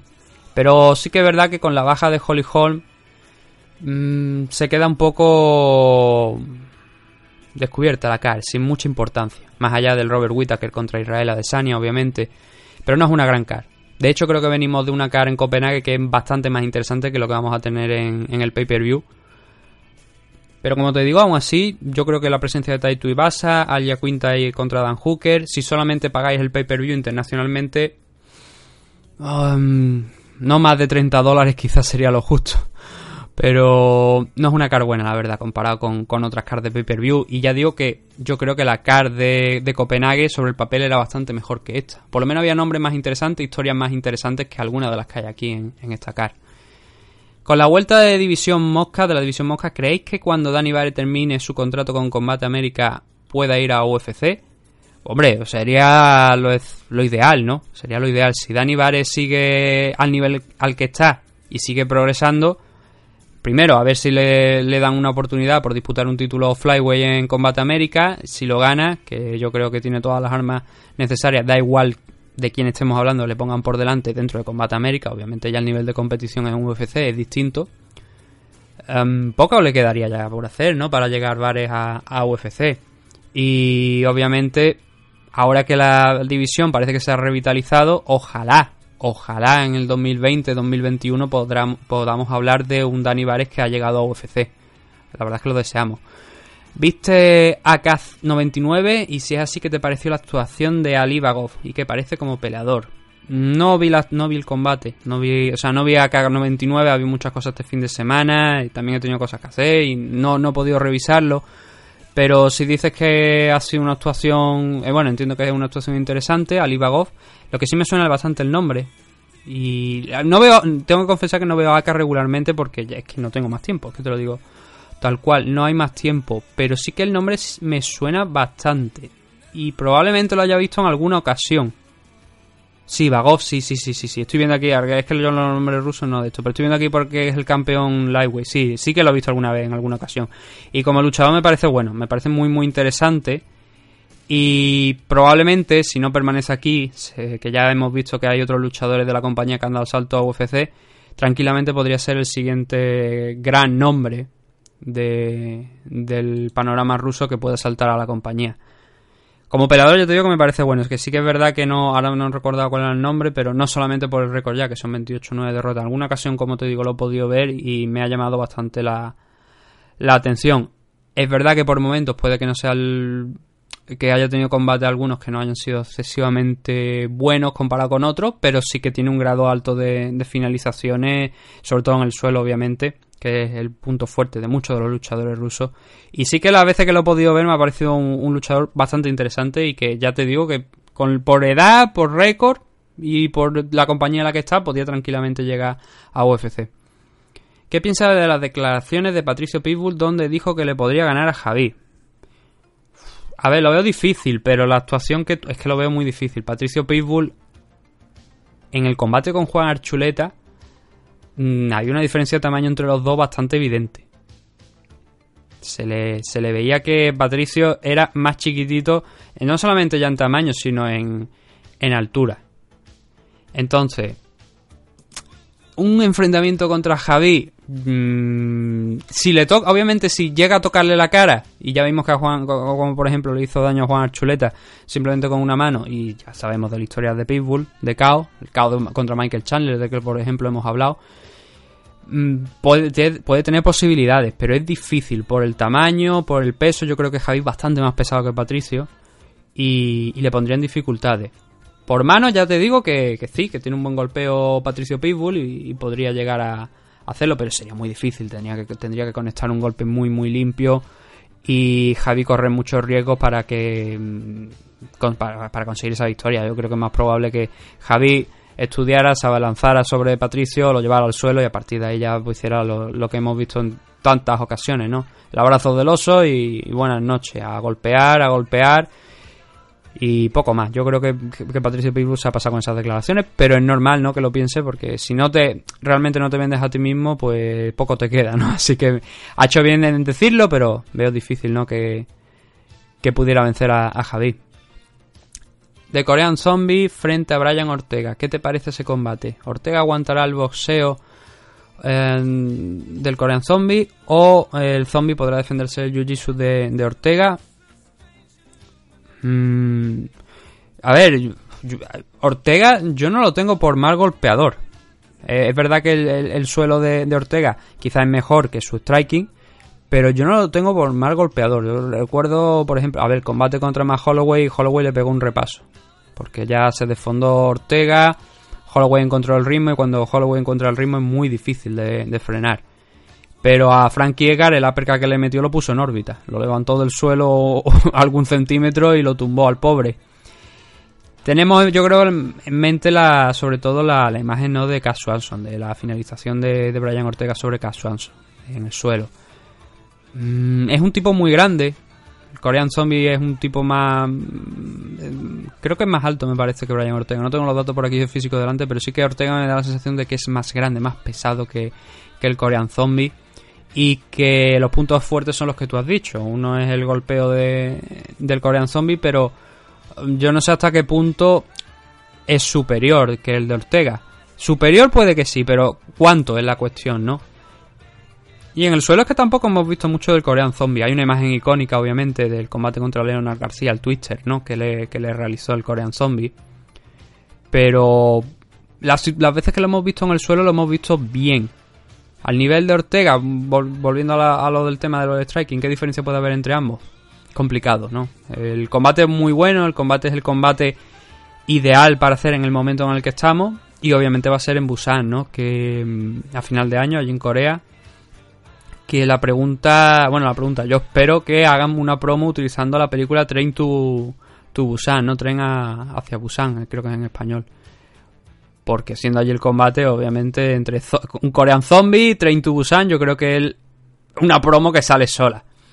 ¿Contra quién piensas que peleará Jones este final de año? Ya que el polaco peleará contra Yakaré Blakovic, estamos hablando, ¿no? Supongo que nos referimos a Blakovic. Peleará contra Yakaré en Brasil y Jones declaró que quería pelear una vez al año contra Yakaré. Déjame que lo busque porque ahora tengo mi duda de si es contra Blakovic. Yo creo que sí, ¿no? Ah, vamos a ver. Sousa, Yakaré. Aquí lo ponemos un momentillo en... Joder. Pone Sousa en Tapology y lo primero que sale no es Yakaré. Eh, aquí está, Ronaldo Yacaré Sousa. El... Es Blakovic, ¿no? Sí, es Jan Blakovic, efectivamente. ¿Que contra quién puede pelear? A ver, yo... Blakovic yo alguna vez he dicho que podría ser contende quizás por el tema de eh, alguien nuevo, alguien que viene con pues con una buena posición. A mí no se me ocurre ahora mismo contra quién podría pelear el John Jones. Yo había pensado quizá una subida a la división heavyweight, quizá habría sido interesante. Y él mismo dijo que que tenía por ahí una gran noticia, que parecía que su próximo combate iba a ser un combate interesante. Luego salió no, no sé qué es lo que fue, me parece que el rumor del mío contra Cormier 3 o algo así. Había alguna noticia por ahí que no no recuerdo cuál era, que, que robaba una posibilidad fuerte de uno de los combates que iba a tener Jones y ya se quedó un poco todo en pues un poco a la espera, ¿no? De, de qué se va a dar.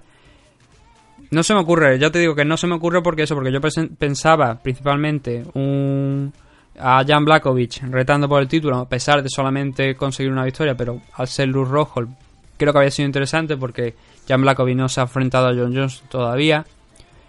Sí que es verdad que todavía le falta un poquito más, ¿no? Igual una revancha contra Marreta estaría bien, pero creo que el tiempo de baja todavía de Tiago es bastante amplio por delante, entonces no lo sé, pero sí que es verdad que parece que, que Jones teóricamente va a pelear, pero de momento no sabemos contra quién, y a mí ya se me han agotado las ideas porque la división light heavyweight, salvo que te rescaten a alguien de muy abajo, y no creo que vaya a ser la, la opción porque de esa manera, en, si nos referimos a eso, no creo que John Jones lo hubiera vendido de la manera que la ha vendido. Así que no se me ocurre más que una subida a la división heavyweight y tener ahí una pelea. Pero vamos a ver. No, no puedo dar nombre porque yo no me atrevo a dar nombre ahora mismo en esa situación en la que está John Jones. Porque mañana mismo grabo esto, mañana mismo puede salir eh, que cierto luchador ha conseguido una pelea y que John Jones pues ya no se sabe lo que hace. Así que no, no me atrevo.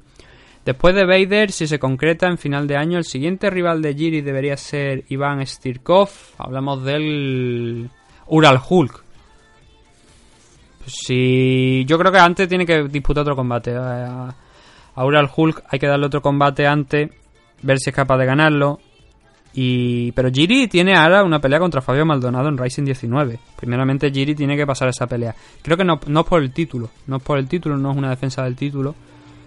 Y sí que es verdad que el enfrentamiento contra Ryan Bader, posible, que de momento no está confirmado, pero posible enfrentamiento contra Ryan Bader sería más interesante. Y a partir de ahí, no hay mucho light heavyweight que puedan. ah, ahora mismo en, en Rising, la verdad es que hay pocos light heavyweight, pero no hay muchos que puedan enfrentarse a, a Jiri con un buen nivel. Yo creo que una revancha también contra Jake Heun puede estar ahí en, en los planes. Pero precisamente, mira, ahora que saca el nombre de Jake Heun, Ural Hulk contra Jake Heun y el que gane retar a Jiri Prochaska siempre que gana Fabio Maldonado, creo que sería una buena opción. Eso creo que sería una buena opción y algo algo a estudiar por parte de Rising. El ganador de ese combate frente a Jiri. Estas son todas las preguntas que tenemos esta semana. Ya sabéis que si queréis enviar vuestros comentarios y, y preguntas, pues hemos dicho las redes sociales a mitad eh, del programa para que podáis eh, hacernos llegar lo que queráis. Y ahora sí, ya nos vamos a despedir de esta edición de MMA 265, que yo espero que hayáis disfrutado tanto como yo con la presencia de Dani Domínguez. Así que no vayáis, que nos despedimos de aquí en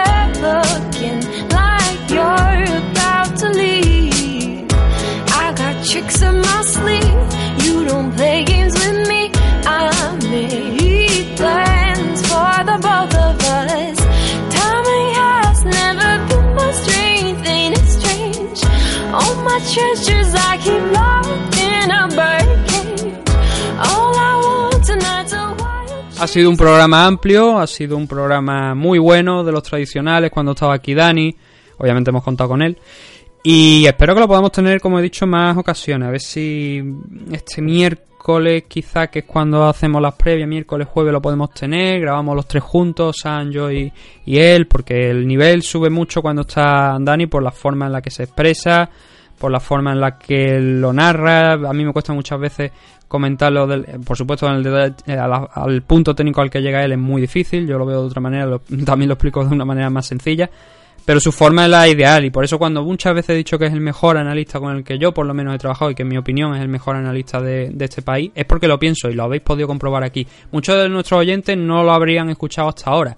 Espero que lo hayáis disfrutado porque Dani no solamente es que el trabajo que hace aquí, también ha sido comentarista de FL, es que además es medallista, es que ha ganado medallas también en torneos nacionales de, de grappling con la selección canaria. Y, sabe de lo que habla, sabe de lo que habla, obviamente. Y lo ha demostrado aquí, ha pegado otra masterclass de, de cuánto sabe y que con tiempo, ya digo, la pena es esa, que no ha estado- eh, su trabajo le impide estar aquí, pero hemos aprovechado este tiempo y a ver si podemos aprovechar porque el tiempo de baja todavía está ahí para que tenerlo aquí, seguir haciendo programas y así pues tenerlo nuevamente en casa. En cuanto al resto del programa, espero que lo hayáis disfrutado. Volveremos la semana que viene aquí en el programa gratuito de MM Adictos. Disculpa que esta semana el horario, eh, o sea, la fecha de- del programa se haya alterado, pero bueno, finalmente lo hemos sacado. Y nada, eso. Tendremos también un programa para suscriptores a mitad de semana. Esto tiene pinta que se va a publicar el martes, este programa gratuito.